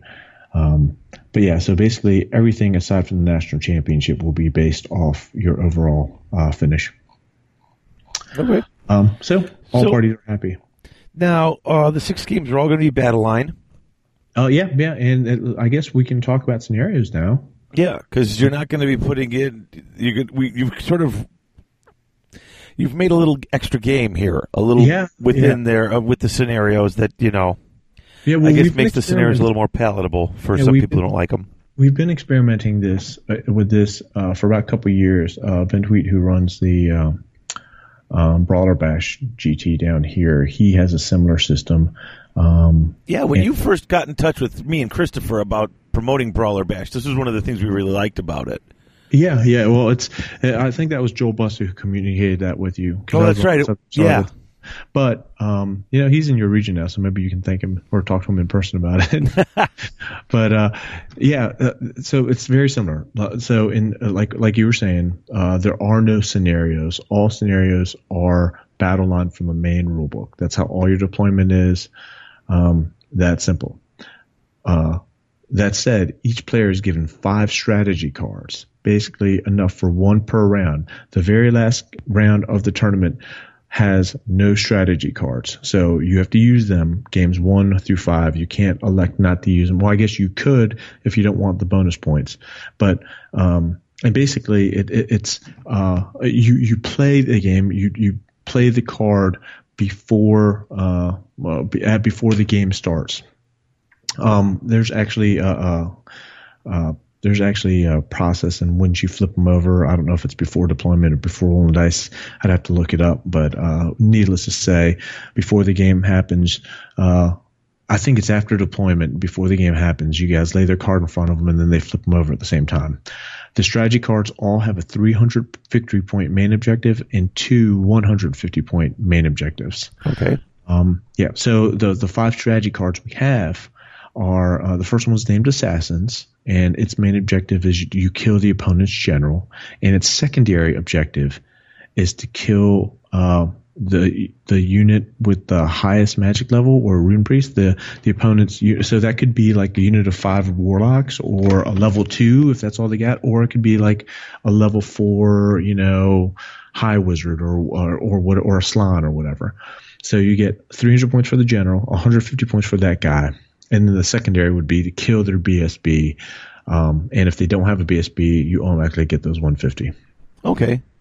Um, the next one is Blood and Glory, and basically, uh, traditional Blood and Glory rules you deploy like in battle line, but if you break your opponent before they break you, you get 600 victory points. So keep in mind, everyone's playing different strategy cards. So you could be playing assassins against me trying to kill my general, and I could be trying to break you with blood and glory. And you determine which one you play after you get paired up and you see what your opponent is playing. So, you know, if he's playing maybe a elusive wood elf list, you uh, might, or that has a lot of banners, it might be harder you might not want to play that blood and glory scenario if he's got banners in every fast cav unit. You know what I mean? Right. Um, if if you have no way of catching them, if you're playing like ogres without a lot of shooting, you're just like, okay, well that's not going to happen. So then you would play. you've got that un- that crazy unkillable lord, you're not going to pick the kill the general scenario. So Yeah, yeah, it gives yeah. you an opportunity to look across the table for a second and decide, okay, How do I want to get points? and it Right. keeps you, hopefully, keeps you from getting stuck with this with a a, a game where you just scenario. cannot do the scenario. Yeah. I mean, well, I mean- eventually you could get stuck. You could be on game five, have only one card left, and just get a bad draw. Yeah, you run into the draw that it basically again it, it's something to add to the tactical element to see because the the masters really test the players from list construction. Because I know regions that talk to other people uh, other players in other regions and other masters players and they all construct lists together. It, it, it goes from list construction to plan on the battlefield and now to the strategy cards like you said the game within the game to kind of figure out how to get the most points from certain matchups. So even bad matchups you can still turn around. If you get an additional 600 battle that's like uh, four points on the 20 0 system if you get all 600 you know so you can really rock and roll. Or if you have a high comp list you can really put it out of reach early you know? Um, Right. so okay, so th- those are two, and then another strategy card is called Cloud of Arrows, and uh, that's main objective is you have to end a unit with fortitude within six inches of the table center, and that's 300 victory points. You know, so if uh, two players are playing Cloud of Arrows at the same time, they both just sneak a fortitude model within six inches of the table center, and they both get it. Everyone wins, right? Um, its secondary objective is to panic a unit with shooting or magic um, and those are worth 150 point 150 victory points each. Now I don't know. I, I think in the latest change that might be uh, kill a unit with shooting or magic rather than panic, but I'll double check that. Right now it says panic, but I don't know if that was getting switched over or not because it's awfully easy to panic a unit. But then again, you know maybe that's good. Maybe everyone you know needs to get uh, just additional quick ways to get victory points. Um, and then there's a quick advanced. Quick advance is uh, you have to end the game with your most expensive unit, and that's basically using the unit starting value that would be on the character sheet or the not character sheet on the uh, army sheet in your opponent's deployment zone. So if you have a unit of white lions, like a, a horde of white lions, or a frost phoenix with a, an anointed on top, if the horde of white lions cost more points naked, whatever's on the uh, army sheet, those guys will be the ones who give you those 300 points within the deployment zone. Uh, you can't just stack all the characters in there, you know. Um, the secondary objective for that one is to control with fortitude more table quarters than your opponent.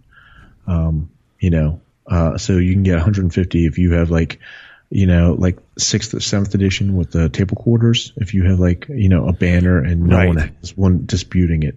And then the second secondary objective for quick advance is if you can end the game with no opponents in your deployment zone, you also get another 150. Okay. Yeah, yeah. So, and then the final one is the Storm of Magic. The main objective for Storm of Magic is to use no more than four power dice from any source to cast a spell during the game. Doors must not exceed four dice to dispel. If you do that, 300 victory points. It's already given to you. Just don't lose your mind and throw five dice when you need that Mindrazor. You know? So interesting, interesting set of scenarios. Interesting Yeah. set of, of, of objectives here. Well, Um, and then the secondary one for that one is if you destroy a model that can generate a model or unit that generates power or dispel dice for each one you kill, you get an extra 150 points for uh, battle, 100 victory, 150 victory points. So that's the Storm of Magic card. So that's I, I like this. I, it gets adds a little bit of uh, you know a game within a game, trying to pick your cards and figure out what you're going to play, but it also lends you some flexibility, which hopefully will allow you to quit from saying, "Oh, that scenario screwed me. That scenario got me." Here you got this, and it's a way to pick up another, you know, like you said, about six uh, six all- overall tournament points. So Yeah, four. Well, oh, and I did no, notice four, yeah. Yeah, I did notice uh, one thing under general rules that we missed that uh, I forgot to mention that changed from last year. Um, last year, uh, we uh, did not allow half points. This year, units reduced below 25% do count for half points if you murder them. So those units of Dark Riders, those fast cav units, you can get points if you start killing them. But on the other hand, last year there were lookout sirs for stuff like Dwellers Below, Dread 13th, Final Transmutation. This year there are no lookout servers, so you lose one, you gain one. I mean, I know specifically just because I know how uh, your region votes. Um, you know, so Yeah, see, I didn't know how the voting turned out because I've been really busy and haven't been able to check with Nickel. But pretty much everything you're telling me is, yeah, no, it didn't go our way. Uh, no, I mean, I would say uh, like last year, like uh, I, uh, I can certainly tell you that uh, there's certain things that just scream Midwest, and I, I would argue that the Northeast guys or the Mid Atlantic or any of the other regions that um, have preferences, everybody. That, that's the beauty about compromise. No one's happy, you know. Um, and I get to listen to her. No one's happy. We all just, uh, you know, just bash me and it'll be fine, you know. No, I Um, don't bash anybody. I'm I- just listening. You, you you mentioned four major changes, of which I know how we voted, and none of it wasn't that. Well, you might have to check with Nico. I don't know exactly which you guys voted, but um, yeah, but I, I would say yeah, like that um, lookout, no lookout sirs, that definitely went your way because you guys traditionally don't add lookout sirs anyway to stuff Yeah. like dwellers below. Oh no, no, that yeah, no, I know Oh. that one. And But- I know building rules went your way. The only thing I know that didn't go your way, I, I don't think you guys, you guys don't dig the hills and buildings blocking line of sight. Um, but again, you'd have to talk to Ryan and see what he voted because, uh, you know, he's just uh, one of the uh, eight know- chairmen. So. no, exactly. He discussed all of. I mean, I know, I know where we're at because Ryan actually called me up and we discussed all of those before we voted. So maybe Ryan is being nefarious and giggled to himself and changed what you guys Oh, discussed. that's right. How Yeah, about that? yeah. That uh, cackling to himself. Nicholas, I'm gonna just mess with Yeah. a white text head. Well, he don't ha, play ha, anyway. ha. What do I care what he thinks? yeah, we'll see how this turns out. Yeah, that's funny. um, yeah, but that's that's essentially it, man. That's the the Masters in uh, in a nutshell. Um, there's not a whole hell of a lot else really to uh, talk about. Everything else from last year has changed. The the thing, the only thing that's we, we we're still going to release a timeline here to the chairman soon on when the dues are paid and when army lists, and we're still going to uh, get some uh, um, tournament. I guess Warhammer personalities and ce- celebrities to do the first round matchups, and we're still going to uh, have uh, the table one being uh, in a, a room by itself being recorded. So uh, everything, um, everything should be pretty identical. Uh, you know, I know my club personally uh, are getting together and building terrain for this thing. We've stealing some ideas we got from the uh, South region when we all went over there for Rock Wars a couple weeks back, and uh, I think we're going to run with it. I think it's going to be uh, very successful, and you know, by the time Masters actually occurs, we'll know where the the next year's Masters will be 2016's Masters.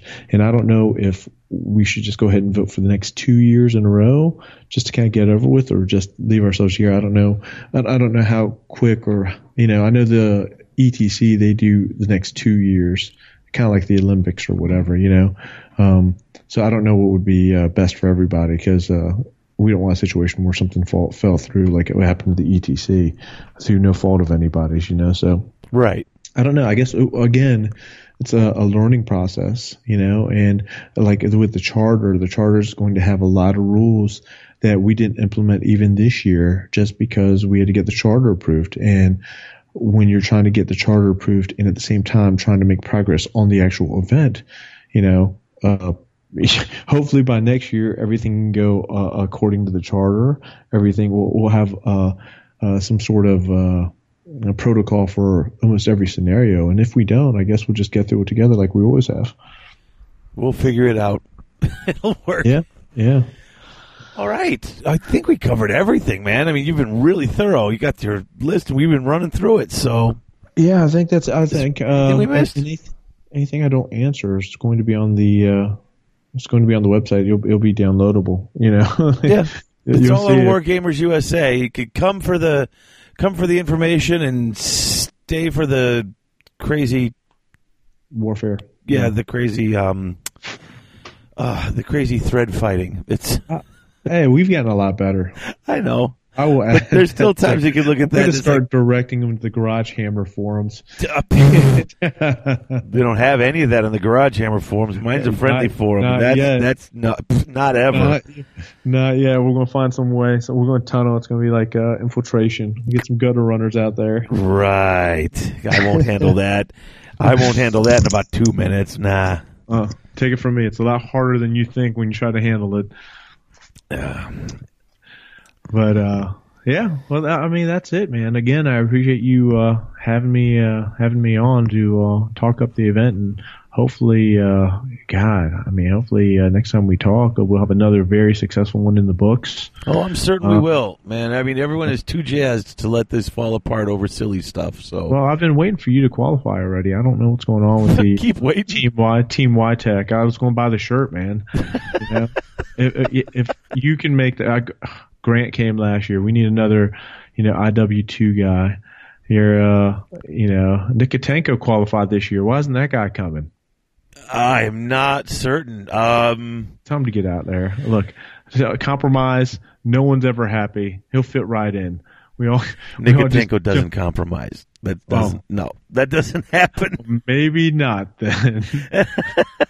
Yeah. Well, I mean, getting second place at uh, Adepticon is no easy feat. My lord, I think that was like the biggest Adepticon ever. Was Yeah, it? no. Six- Alex is a great player. He's an amazing player. He's just yeah, well, you I mean, clearly he has to be. I think he. Uh, who did he beat? He beat Wildman or something, or Heelan. He beat somebody. Uh, he beats me all the time. UK. So what are you gonna do? But yeah, that's true. All Damn it, right. All right, so Jerry, thank you so much for coming on, and um, just remind everybody what are the websites that they should go to if they want to look up this stuff. Yeah, it's uh, wargamersusa.com. Just pop that thing in Google and it'll come up. And if you want to uh, follow uh, any of the uh, ongoing, I guess, live, well, as live as this stuff can actually move, you just follow uh, our Twitter feed, which would be uh, going to me. It's uh, at US underscore WFB. Uh, oh, geez, I don't even remember if that's necessarily it. I think it's WFB. Hold on, let me look it US, up. I'll find it. US WFB Masters, I think, underscore.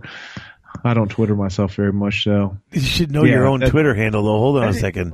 yeah, yeah, it's it's at US underscore WFB underscore Masters. That's it. Yep, there it is. Yeah, you got it Yeah, right. I knew it the entire time. I knew it the entire time. See, don't doubt yourself. Yeah, I, I literally had to look it up. I'm not fooling anybody. That's what I was just doing. yeah, yeah, thank God the internet. Um, yeah, so that's it. You know, All right, perfect. Well, like I said, man, thanks for coming on, and uh, I look forward to having you on after the Masters to uh, recap uh, recap how it went. Oh yeah, yeah. I'm excited, and I think this year is going to really be something else. Just with the entire country and the amount of players. I mean, it's going to be rocking and rolling this year. And uh, you know, I, I I think going forward, all the regions will take this thing and run with it, and it's really going to build something special for us. Yep. So I'm looking. I am looking forward to all the reports and everything that goes on with it. So, all right. I know you got to get going, Jerry. So I will let you go. And uh, folks, we will be back with uh, Bill Robertson from WarScore, who will be uh, on to talk about uh, his website and his uh, tournament uh, scoring software. So, talk to you soon. Thanks again, Jerry. Thanks, guys.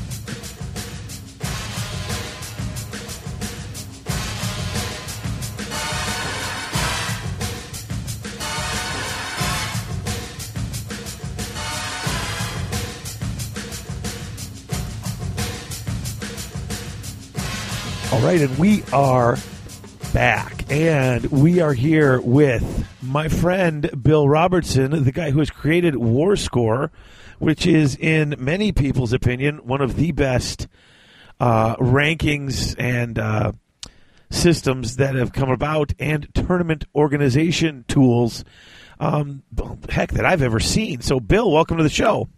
Hey, Dave, how you doing? Fantastic! Thanks for coming on, man.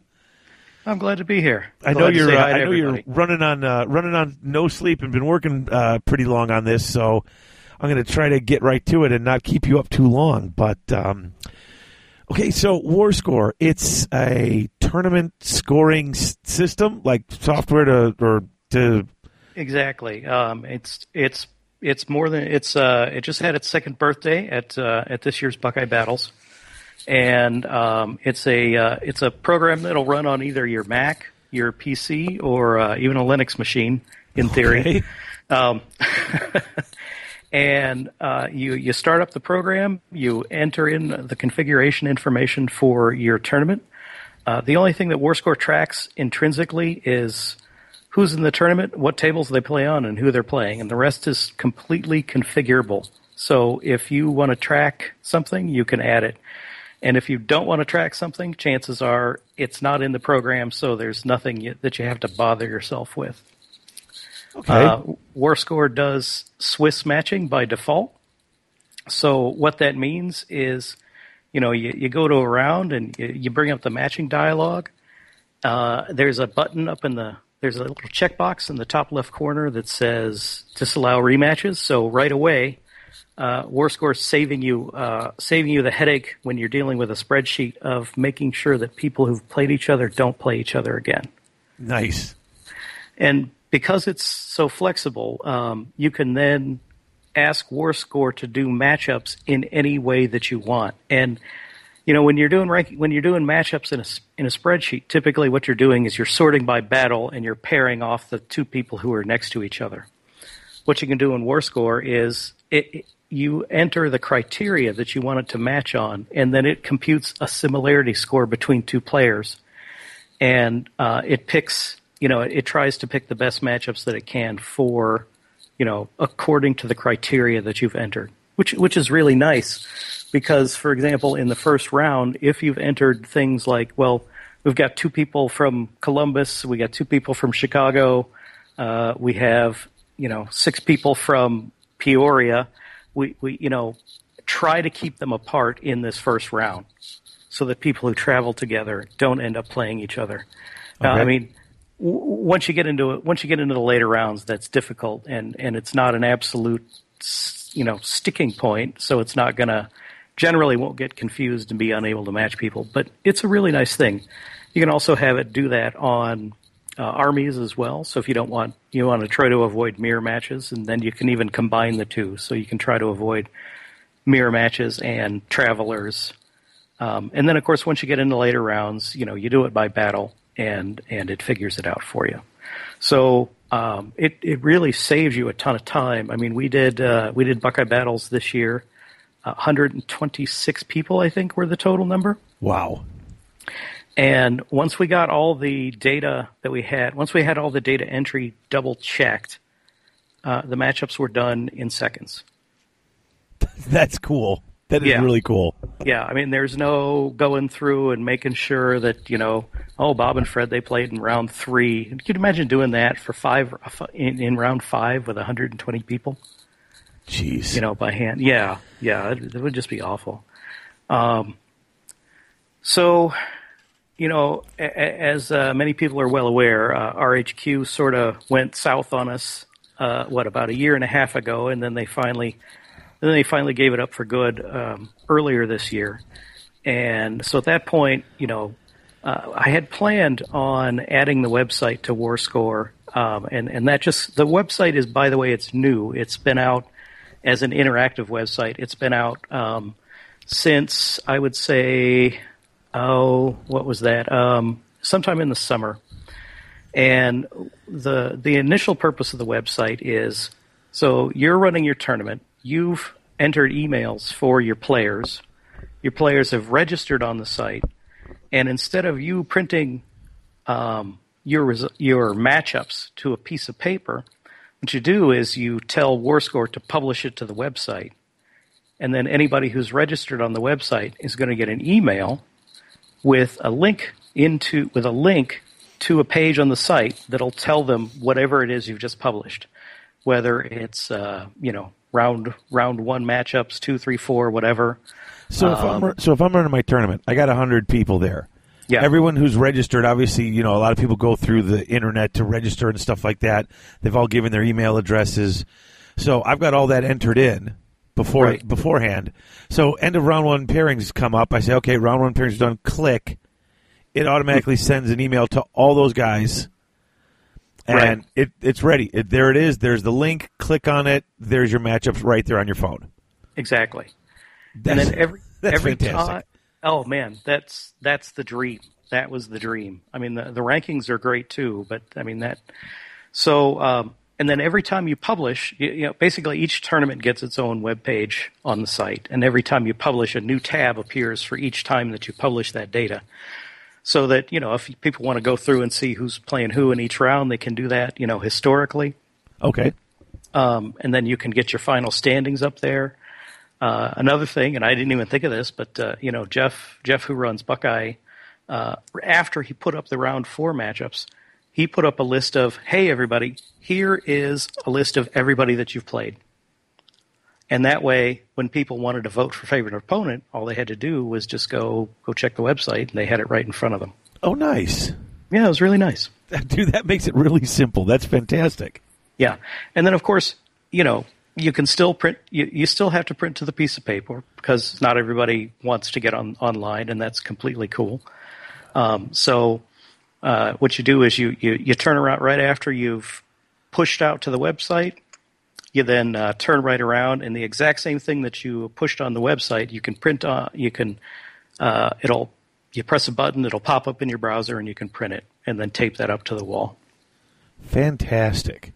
I mean, that's just really great. That just covers all the bases right there. it was I'll tell you, and it, it was a really interesting thing watching watching the tournament go because you know instead of seeing 120 people crowding around two pieces of paper, uh, once the once the the publish went out, people just checked their phone and started walking straight to their tables. It Oh. was it was really it was Jeez. just yeah it was really different. By the end of Buckeye, I think we had uh, more than 100 people signed up for the site. That was in the beginning of July, and there's now about 360 people signed up on the site. I'm one of them. Yeah, I went in. You said, "Hey, sign up." I went in. They saw the Wapaka stuff was up there. All these names were highlighted in green. Mine wasn't. I'm like, "What the hell?" And you're like, "Go, dude, go sign in." I logged in. As soon as I signed up, get a name, get a password. Boom, there I am in green. Click on it. I got a ranking. It shows me all all the things I've played uh, for all the people who've submitted so far. And what I think is Yeah. interesting is that you you have really got this down where um, it's really up to the TOs. Uh, you know, they've got all the names, they've got all the email addresses, everything links through there, but they submit it all and send it in. It's not like they send it to you and you have to spend your time sitting around and checking everything and entering it all by hand. They've entered it. If there's an issue, someone can contact you. But Well- most of the time, the issue would be if they're not showing up with a certain thing, it's because their email address is off. And even the TOs can make that adjustment, can't they? Exactly. The TOs can republish the results if there's. Yeah, that's the other thing too. You know, you when you publish your final results, you mark them as final, and you mentioned rankings. Uh, so about I don't know about a um, two three weeks ago, I got an update to the site in where so we've got all this information on who's placed, you know, what in the tournament and where and when. So there's no reason not to compile that into rankings. Um, and just to you know, just because uh, I don't want to get involved in the uh, discussion politics of deciding what belongs in various rankings groups. Basically, it's an open-ended thing. Uh, anybody can get on the website and create their own rankings group for whatever whatever purpose they want. But uh, you also mentioned one one other thing. You mentioned uh, you mentioned you saw you could s- click on your name through the Wapaka tournament and see who you played Yep. like if you if you click on anybody's name, you can see who you know as long as the TO published that information to uh, entered that information into the into WarScore before they published it. That data is there for you to see anytime you want. So I, I think it's a really nice thing to be able to go on and see. Well, you know, a year and a half ago, I, I remember I played so and so in round three, but I can't remember their name. You can go you can go look. That is cool. That is Yeah. really cool. And, uh, that's that's my favorite feature as somebody who's terrible with names. And, and one of the yeah, I am too. I'm horrible with names, and it's terrible because I'm a school teacher. I get 150 kids at the beginning of the year. I'm like, good luck, guys. Uh, oh God. Yeah, the, I tell them I'm like the ones of you who are really good and quiet. Yeah, I'm gonna have trouble. You'd be at least a month.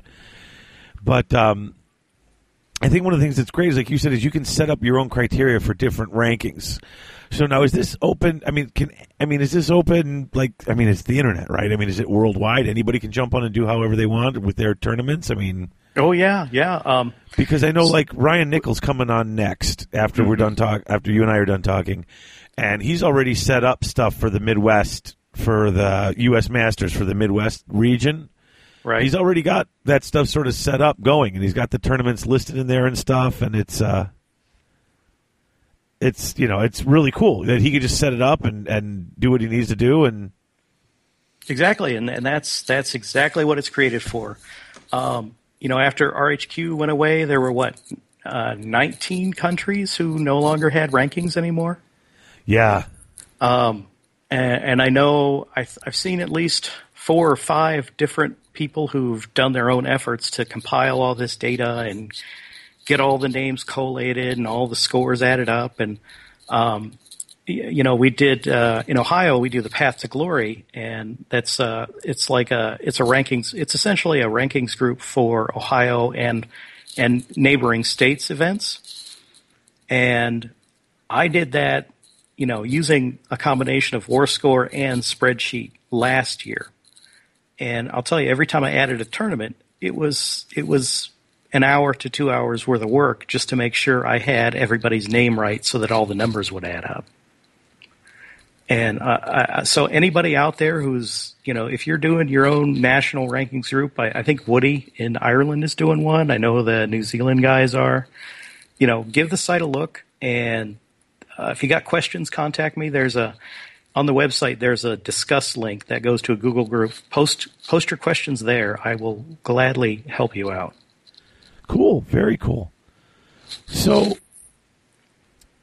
basically, in a nutshell, what you've set up here is sort of you, uh, uh, you know you've tried to take the best of all worlds. You've got you know tournament times. Start. You got uh, a tournament scoring system, a po- a system to post it all up, a system where anyone can come up and set up any rankings they want. Um, and include any event that they want. Exactly. Yeah. It- wow, it's just it's it's everything there, and it's all at warscore.net, and then they can contact you, um, how, whenever whenever they need to, if they have need help or want to get work sent something up. Mm-hmm. And there's a there's a fairly extensive help section uh, on the website too, and um, you know the. I, I I wish I had more time to make WarScore easier to use, but um, it's you know it's a hobby project, it's a side project, so uh, that means I had to spend more time writing documentation. So definitely spend time on the getting started section for how to use the the program itself, how to configure a tournament. Um, it's it's a little bit it, it takes a little bit of effort to get started on the first one because you know the the user interface for the tournament program itself when you're entering the data it's it's very much like a spreadsheet but the configuration is different um, there there's some advantages to that though um, ha- I've used spreadsheet you know spreadsheets for years and I'll tell you the worst feeling is when you know you're uh, halfway through round two and you realize that your spreadsheet formulas are all screwed up Oh, right. and and you're there desperately trying to fix it and hope hope it didn't really make a difference. Um, you know, in in WarScore, the configuration and the data entry are completely separate, so it's not going to happen to you. Ah, I see. Okay. Oh man, and and then you know, and then of course the after that, uh, you know, when something goes wrong and you got to manually rematch people. Um, the you know, WarScore. The nice thing about WarScore, it's it's your data. Uh, you can copy and paste into and out of the program from a spreadsheet. So you know, if you want to get your data and publish it yourself, it's it's all there for you. Uh, you can take you can take any publish and push it out to a, a web page that you can just upload to your website if that's what you want to do. I mean, it's your data. So uh, I'm completely completely cool with that. All right. That's that's really just. I mean, that's fantastic. Really is. I don't know what else to say. I mean, it like it covers everything. I went on it. I mean, it's simple to understand. Everything's right there. Chris, you and I were talking about this just the other day. We were driving out, going out to a friend's house to play some games, and I'm like, I see you went in and you registered and logged in. He's like, Yeah. He's like, It's great. He's like, It's simple. It's straightforward. he's like, there's you know, there's there's not all this nonsense on it. It's just click on your name, click on this.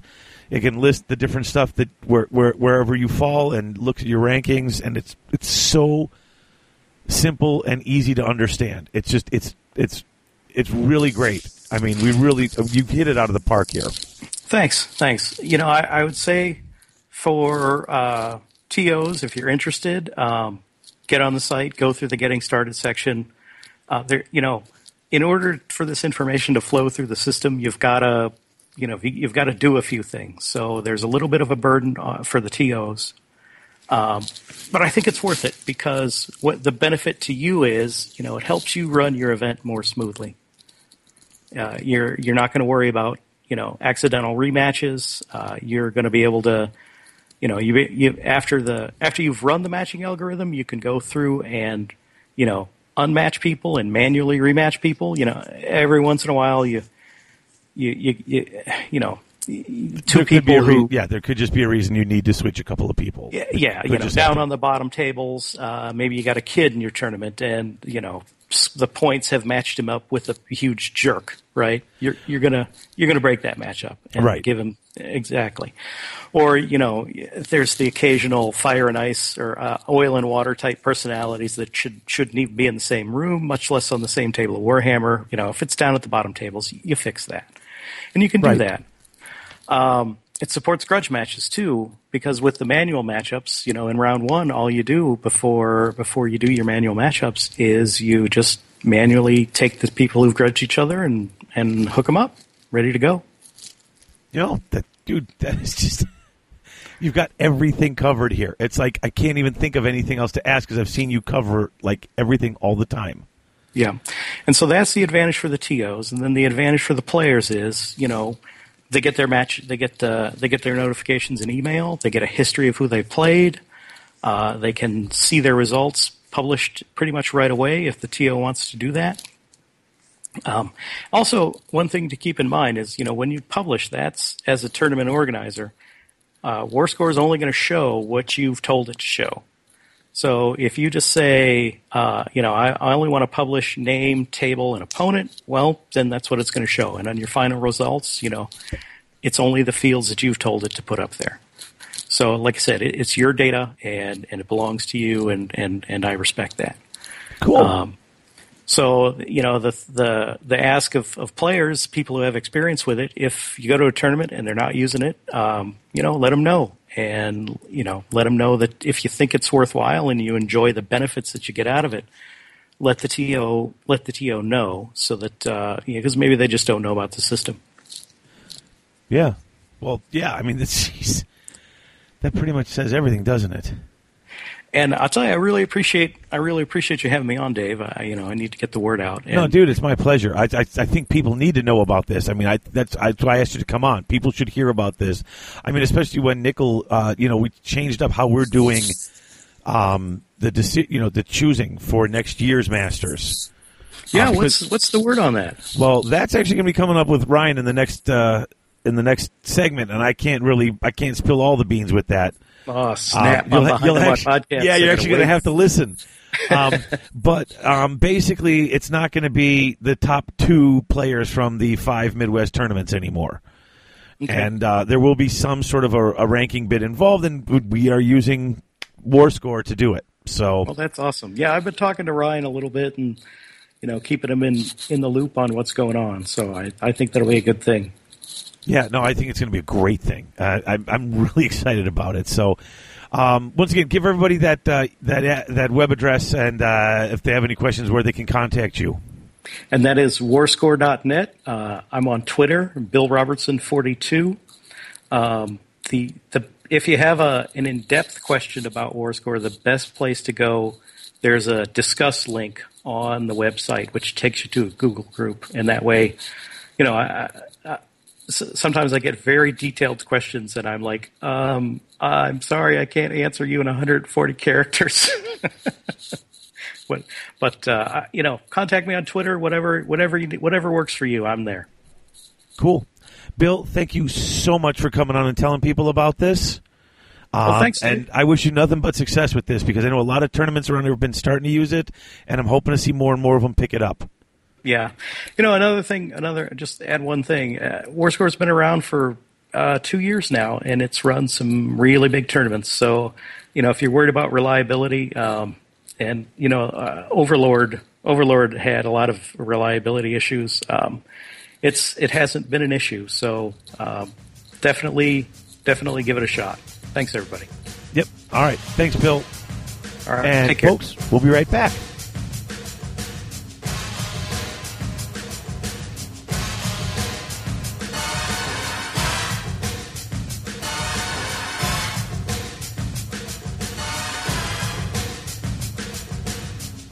And we're back, and I am here now, folks, with the uh, Midwest region representative, uh, Ryan Nickel. Ryan, thanks for coming on, brother.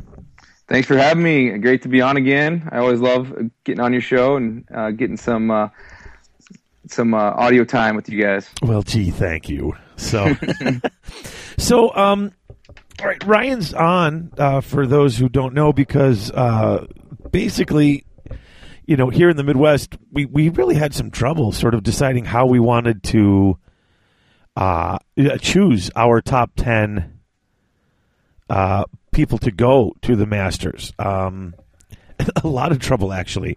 A lot of people just didn't want it to get that crazy competitive that we were all that people were you know fighting for a spot.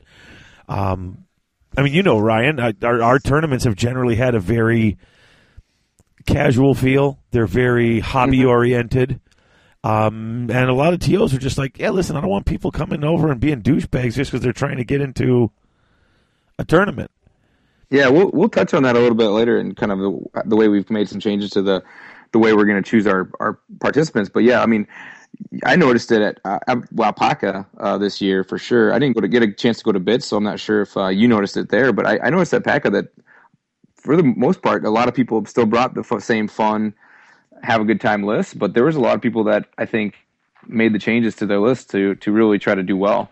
Yeah, and I think that the TOs noticed it because they swapped up the rules pack to try to keep it on that sort of a a friendly level. Which, uh, and I'm not saying it's it's not at a friendly level. I think it was it was a good time. I just think that you suddenly started getting, you know, Yeah, players who were coming to win. You know, Yeah, there's definitely a power creep. I mean, some of the other tournaments, you know, in the Midwest, I think I think Bits, you know, there's always those that had this the strong list there. Uh, North Star, um, since that's a 20-0 system, you usually see a lot of you know really solid lists there too. So. I don't. I don't know if it had a huge impact on you know those tournaments, and I guess North Star hasn't happened again this year, so maybe we'll see. But um, uh, I think I think it definitely maybe you know had a subtle, maybe not a huge, crazy impact, but a, definitely a subtle impact on some of the tournaments that we ran in the Yeah. Midwest. Now, so what we initially had done was because I mean, just people could not decide, and we didn't have a real you know system in place for rankings. I mean, a lot basically a lot of people in the Midwest just are like you know. I know Rankings HQ was doing their thing, and I, I know most of the people I knew just sort of treated it as you know, you know, a, you know, something kind of funny, you know. Yeah, yeah, but, uh, nobody took it very seriously as far as a ranking thing goes. Um, and now there isn't one, so we didn't really have any way. We didn't have a, a way to rank players, and you know, most players was like, "Listen, I don't want to get ranked. I just I don't like that competitive nature." Yeah, I mean, when when Rankings HQ went down, you had a lot of um, areas like the UK. Um, I think in the Northeast, you had people, "Hey, what are we going to do now that Rankings HQ is down?" In the Midwest, you're just like, "Okay, move on."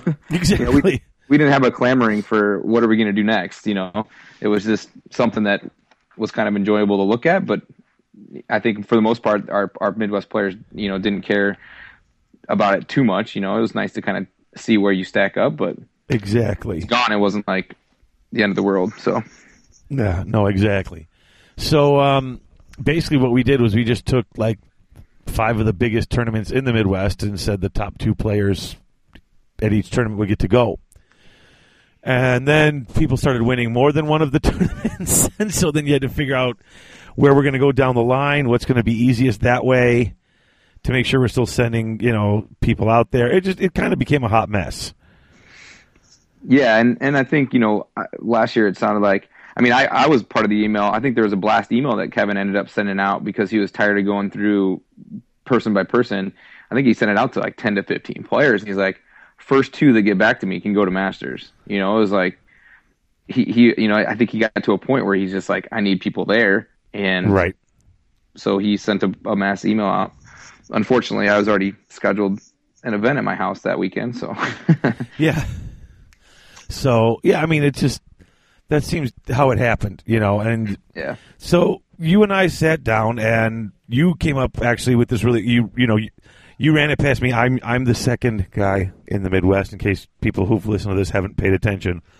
Um, but so you came up with the idea, and you've actually been throwing the ideas past me, and we've been chit chatting about it, and um, then you sent it out to most of the tos like that that organize the larger events in the region, and you sent it out to all the guys who went to the Masters last year for the Midwest, right? Yeah, so you know, the two of us sat down together and said, "Hey, you know, where where can we improve upon this? You know, where where should we take it?" And I I put together what I think would be a really good system, um, and went proposed it to you. You kind of gave it the okay with a few minor tweaks, and then I said, "Well, before we you know make this official, let's let's see what other people out there you know what their comments are." So yeah, I sent it to all TOs, all of the past performers at the Masters, and actually everybody that's gotten an invite this year too. So, um, a lot of um, of the big names in the Midwest, a lot of the TOs, um, all uh, lent us their feedback, and uh, what we have now is kind of the result of that. So, So you want to explain so people listening will understand how we're uh, how we're picking people? Sure. So, um, you know, coming on to coming into this role, uh, I feel like you know the the idea that the top two for each GT, um, that's that's not a bad way to do it. Um, I, I think it kind of worked for us, but you know, obviously we had there was a few issues with um, when one or two people would start declining, or one or two people were getting invites from multiple tournaments. Um, it it, it kind of gets a little more convoluted toward as you go.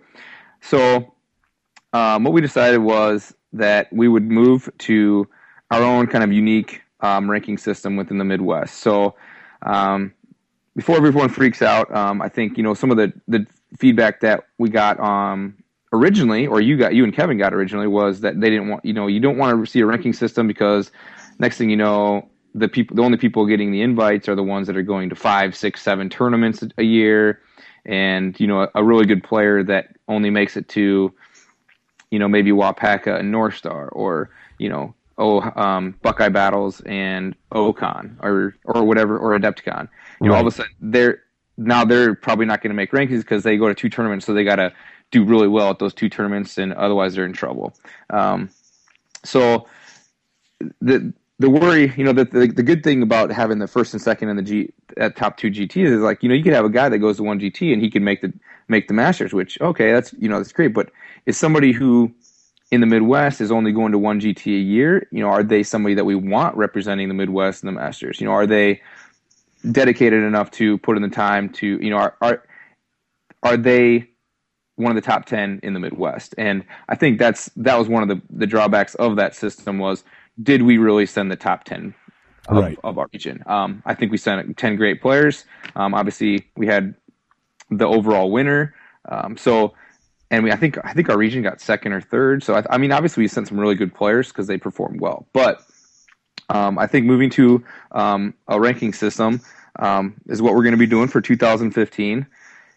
So, um, there's a few details I guess we can go over. Yeah. Um, so first of all, I guess we might as well talk about the ranking system. Uh, the ranking system is going to be used um, to score your top two finishes. Now, uh, the reason we chose two finishes is so that we um, encourage players to that will go to more than one tournament, but that also are willing to um, are, are not you're not forcing them to go to four tournaments like Rankings HQ. Right. So that's that's the first thing is it's going to be a top two average score of your um, rankings, and the rankings are going to be done. The score you're going to get is um, is going to be from anywhere between zero to 100, um, and 100 points is going to is what again what you get for first overall, and then each position after that is going to go down by two points. So second's 98, third's 96, uh, fourth is 94, and so on until we reach 50th place, which would be worth two points towards your score. Right. Now, I, some of the feedback was, do we need to go to the 50th place? Um, probably not, because if you get 50th place at two points when it's average to whatever else other score you get, probably not going to get you in the top 10. Um, but it does make it easier for me when I go to rank um, to show that you have participated in that tournament, which is the next piece is two of your, you have to participate in t- at least a minimum of two Midwest tournaments in order to qualify. Right. So you got to you got to hit two Midwest tournament tournaments. Um, they don't have to be your you know those don't have to be your best ones, but I think one of the reasons we moved away from just having Midwest qualifiers excuse me is because we only have so many and um, some of them are becoming so popular it's actually hard for Midwest players that all want to compete to get into them. Yeah, and and um, we'll t- you know that's that's kind of the, the next section is you know what what is a qualifying tournament for your rankings. Um, so you might, you, we might as well touch on it now. Um, we kind of we kind of said another piece of the problem with uh, the old ranking system was the U.S. Masters. I feel like was set up to kind of bring the United States as a whole together as a tournament scene, and I feel like the way that the Midwest had chosen to rank or send Masters was um, kind of elitist. Like you could, you could only qualify by playing in five different tournaments, right? Um, so, hey, you want to go to um, the East Coast tournament? You want to go to um, Quake City Rumble? You want to go to uh, Lone Wolf? You want to go, you know, Bayou Battles? Any any of these tournaments you wanted to go to to meet some of the guys you met at Adepticon or meet some of the guys you met at Wapaka and go to their tournaments um, or Rock Wars, which I just went to. There's, you know, you might do really well in one of those tournaments, but the way we were saying is that didn't matter to the Midwest, you know, and it wasn't that specific. It wasn't like that we were saying that, but in the end, that that result or that tournament didn't help you. Um, so um, all all um, tournaments that reach a minimum number of players, which is going to be sixty, a minimum number of games, which is going to be five, and a minimum and maximum point levels of 1500 and 3000 um, will will be a qualifying tournament. Now, as we mentioned before, you have to go to two Midwest qualifiers, and in order to be a Midwest qualifier, um, it has to meet the qualifying tournament criteria, which I just went over, and then it also has to be within the Midwest, which is defined as Iowa, Minnesota, Wisconsin, Illinois, Indiana, Ohio, and Michigan. So if that tournament falls in one of those states, it qualifies as one of your two Midwest tournaments. Yep. Yeah. So that's I mean those there's some there's some other details around um, qualifying tournaments, but those are, that's the the main stuff that that you need to know. I'll have the the rankings and and the qualifying and everything um, posted um, on the Midwest Gamers website, and then I'll put post a link f- in Garage Hammer forums, in IWFB forums, and any other forums that um, people would like me to put it. Right. It'll So- be on Wargamer USA. Yep. And so, I mean, basically, I mean, it sounds kind of complex, but it's actually pretty simple. You got a big enough tournament in the Midwest, it's a Midwest qualifier. Unless the TO, for some reason, says, I don't want to be a qualifier, which we haven't run into that yet. But Yes. So that was one thing I meant I mentioned earlier is that um, we do we did put in an opt out clause. So if the TO sends me a note um, and says, "Hey, I don't want my tournament to be a qualifier because I think it a um, forces people to want to bring too tough a list, or b brings the wrong crowd, or what, for whatever reason they choose to. I'm not going to ask any questions. If they send me an email, talk to me, call me, send me a note on the, the forums. I don't want Screw City. I don't want Bits. I don't want whatever to be a qualifier. All they have to do is let me know, and I'll try to disseminate that information to the masses so that they know that that's not a qualifier. yeah, Um, like I like you said, we haven't had that come up, um, and we sent this to a lot of the TOs, and none of them responded that they would like their tournament out. So hopefully, um, moving forward, that the the TOs realize that you know the, the U.S. Masters is a is a good thing for the hobby and a good thing for the community. Um, overall exactly. it's basically it's your top two scores. One of them is going to be a Midwest tournament. So um, yeah, if yeah, like you said, uh, pretty straightforward. One's going to come from the Midwest, and one can be from any any other tournament, Midwest or outside the Midwest. So Right. um, and And this relieves the pressure of having to keep playing at all these different Midwest tournaments and trying to win them. Because let's face it, I could go in and have a really lucky day with some really good dice. I mean, I'm a decent player.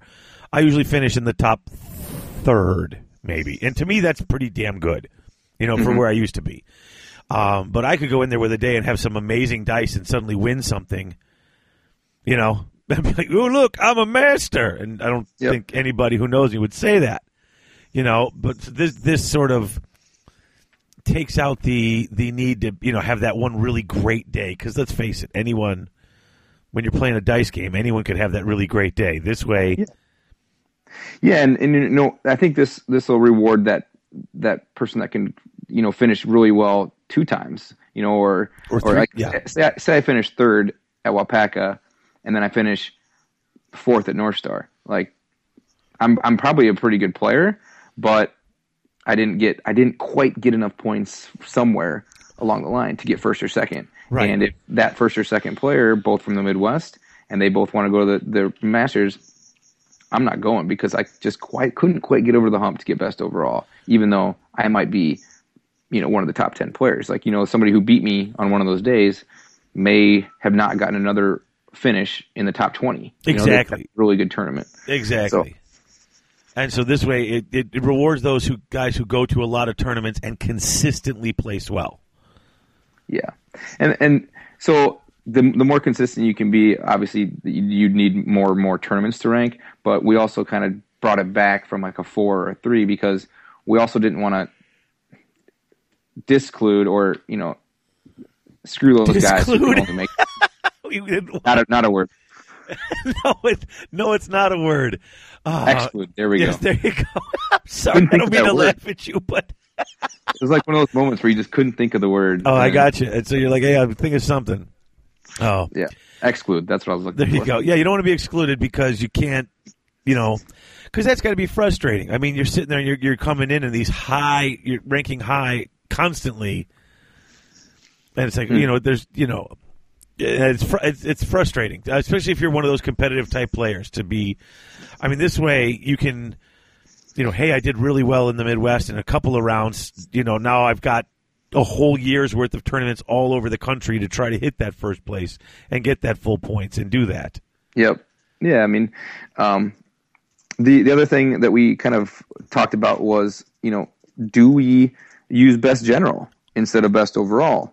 Um, because it is a Masters tournament, which is primarily, um, a you know, they're they're mainly looking at who's the best general. You know, not looking at sports or paint. Yeah. Uh, but we still kind of, you know, come back to hey, we're still the Midwest, and I think we still pride ourselves on on showing up to the Masters with good paint and good sports. And so we want to reward those people that are still doing those things within our region. So we, we still are going with best overall. Exactly. So um, I'm trying to think of anything else. There's some other details around like change of residency and tiebreakers and stuff, but I don't need to go over them. Here. that stuff. We that's that's going to be posted on uh, U.S. Uh, War Gamers USA. That'll there'll be a link in Garage Hammer. There'll be it'll be on uh, Midwest Warhammer. So I mean, it'll be in so many places. If you want to check that stuff out, you can check it out. Yep, yep. And I'm always available um, via Twitter or email. I've got um, a Twitter handle and a Yahoo um, email if anybody ever has any questions. Uh, we're still waiting for our two t- final um, spots uh, for North Star this year. So I'll be sending those invites out to those players after October 25th once we find out who won.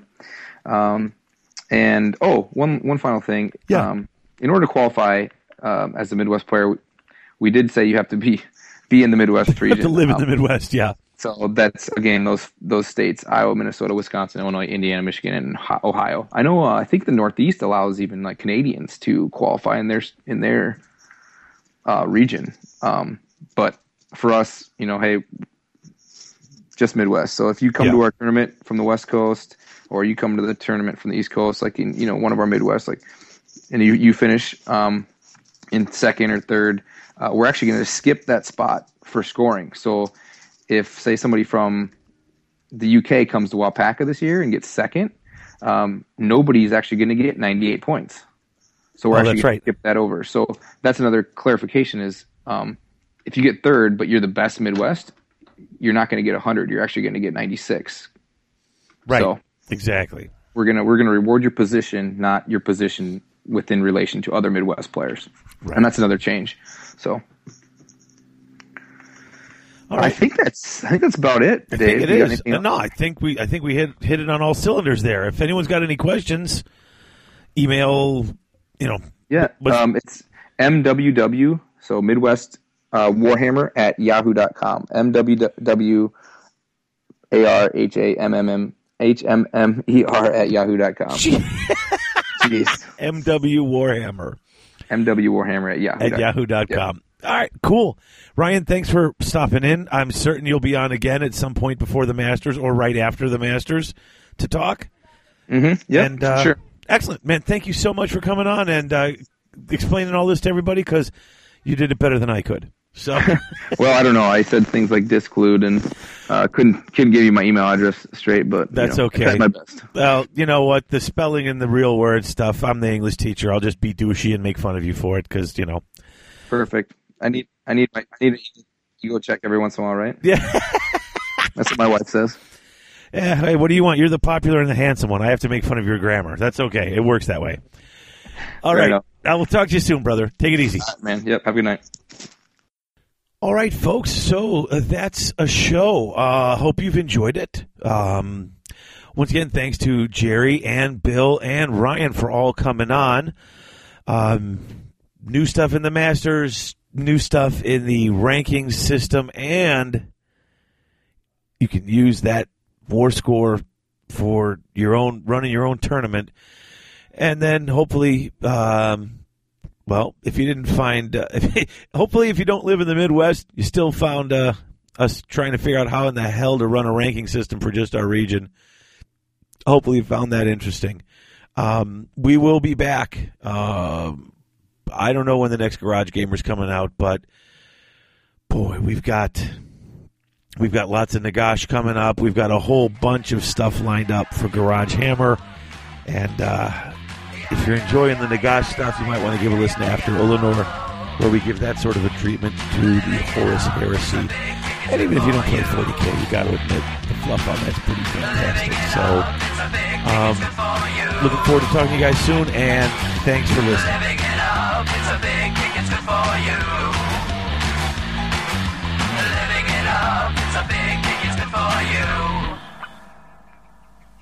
Right, right, let's do the yah-yahs now.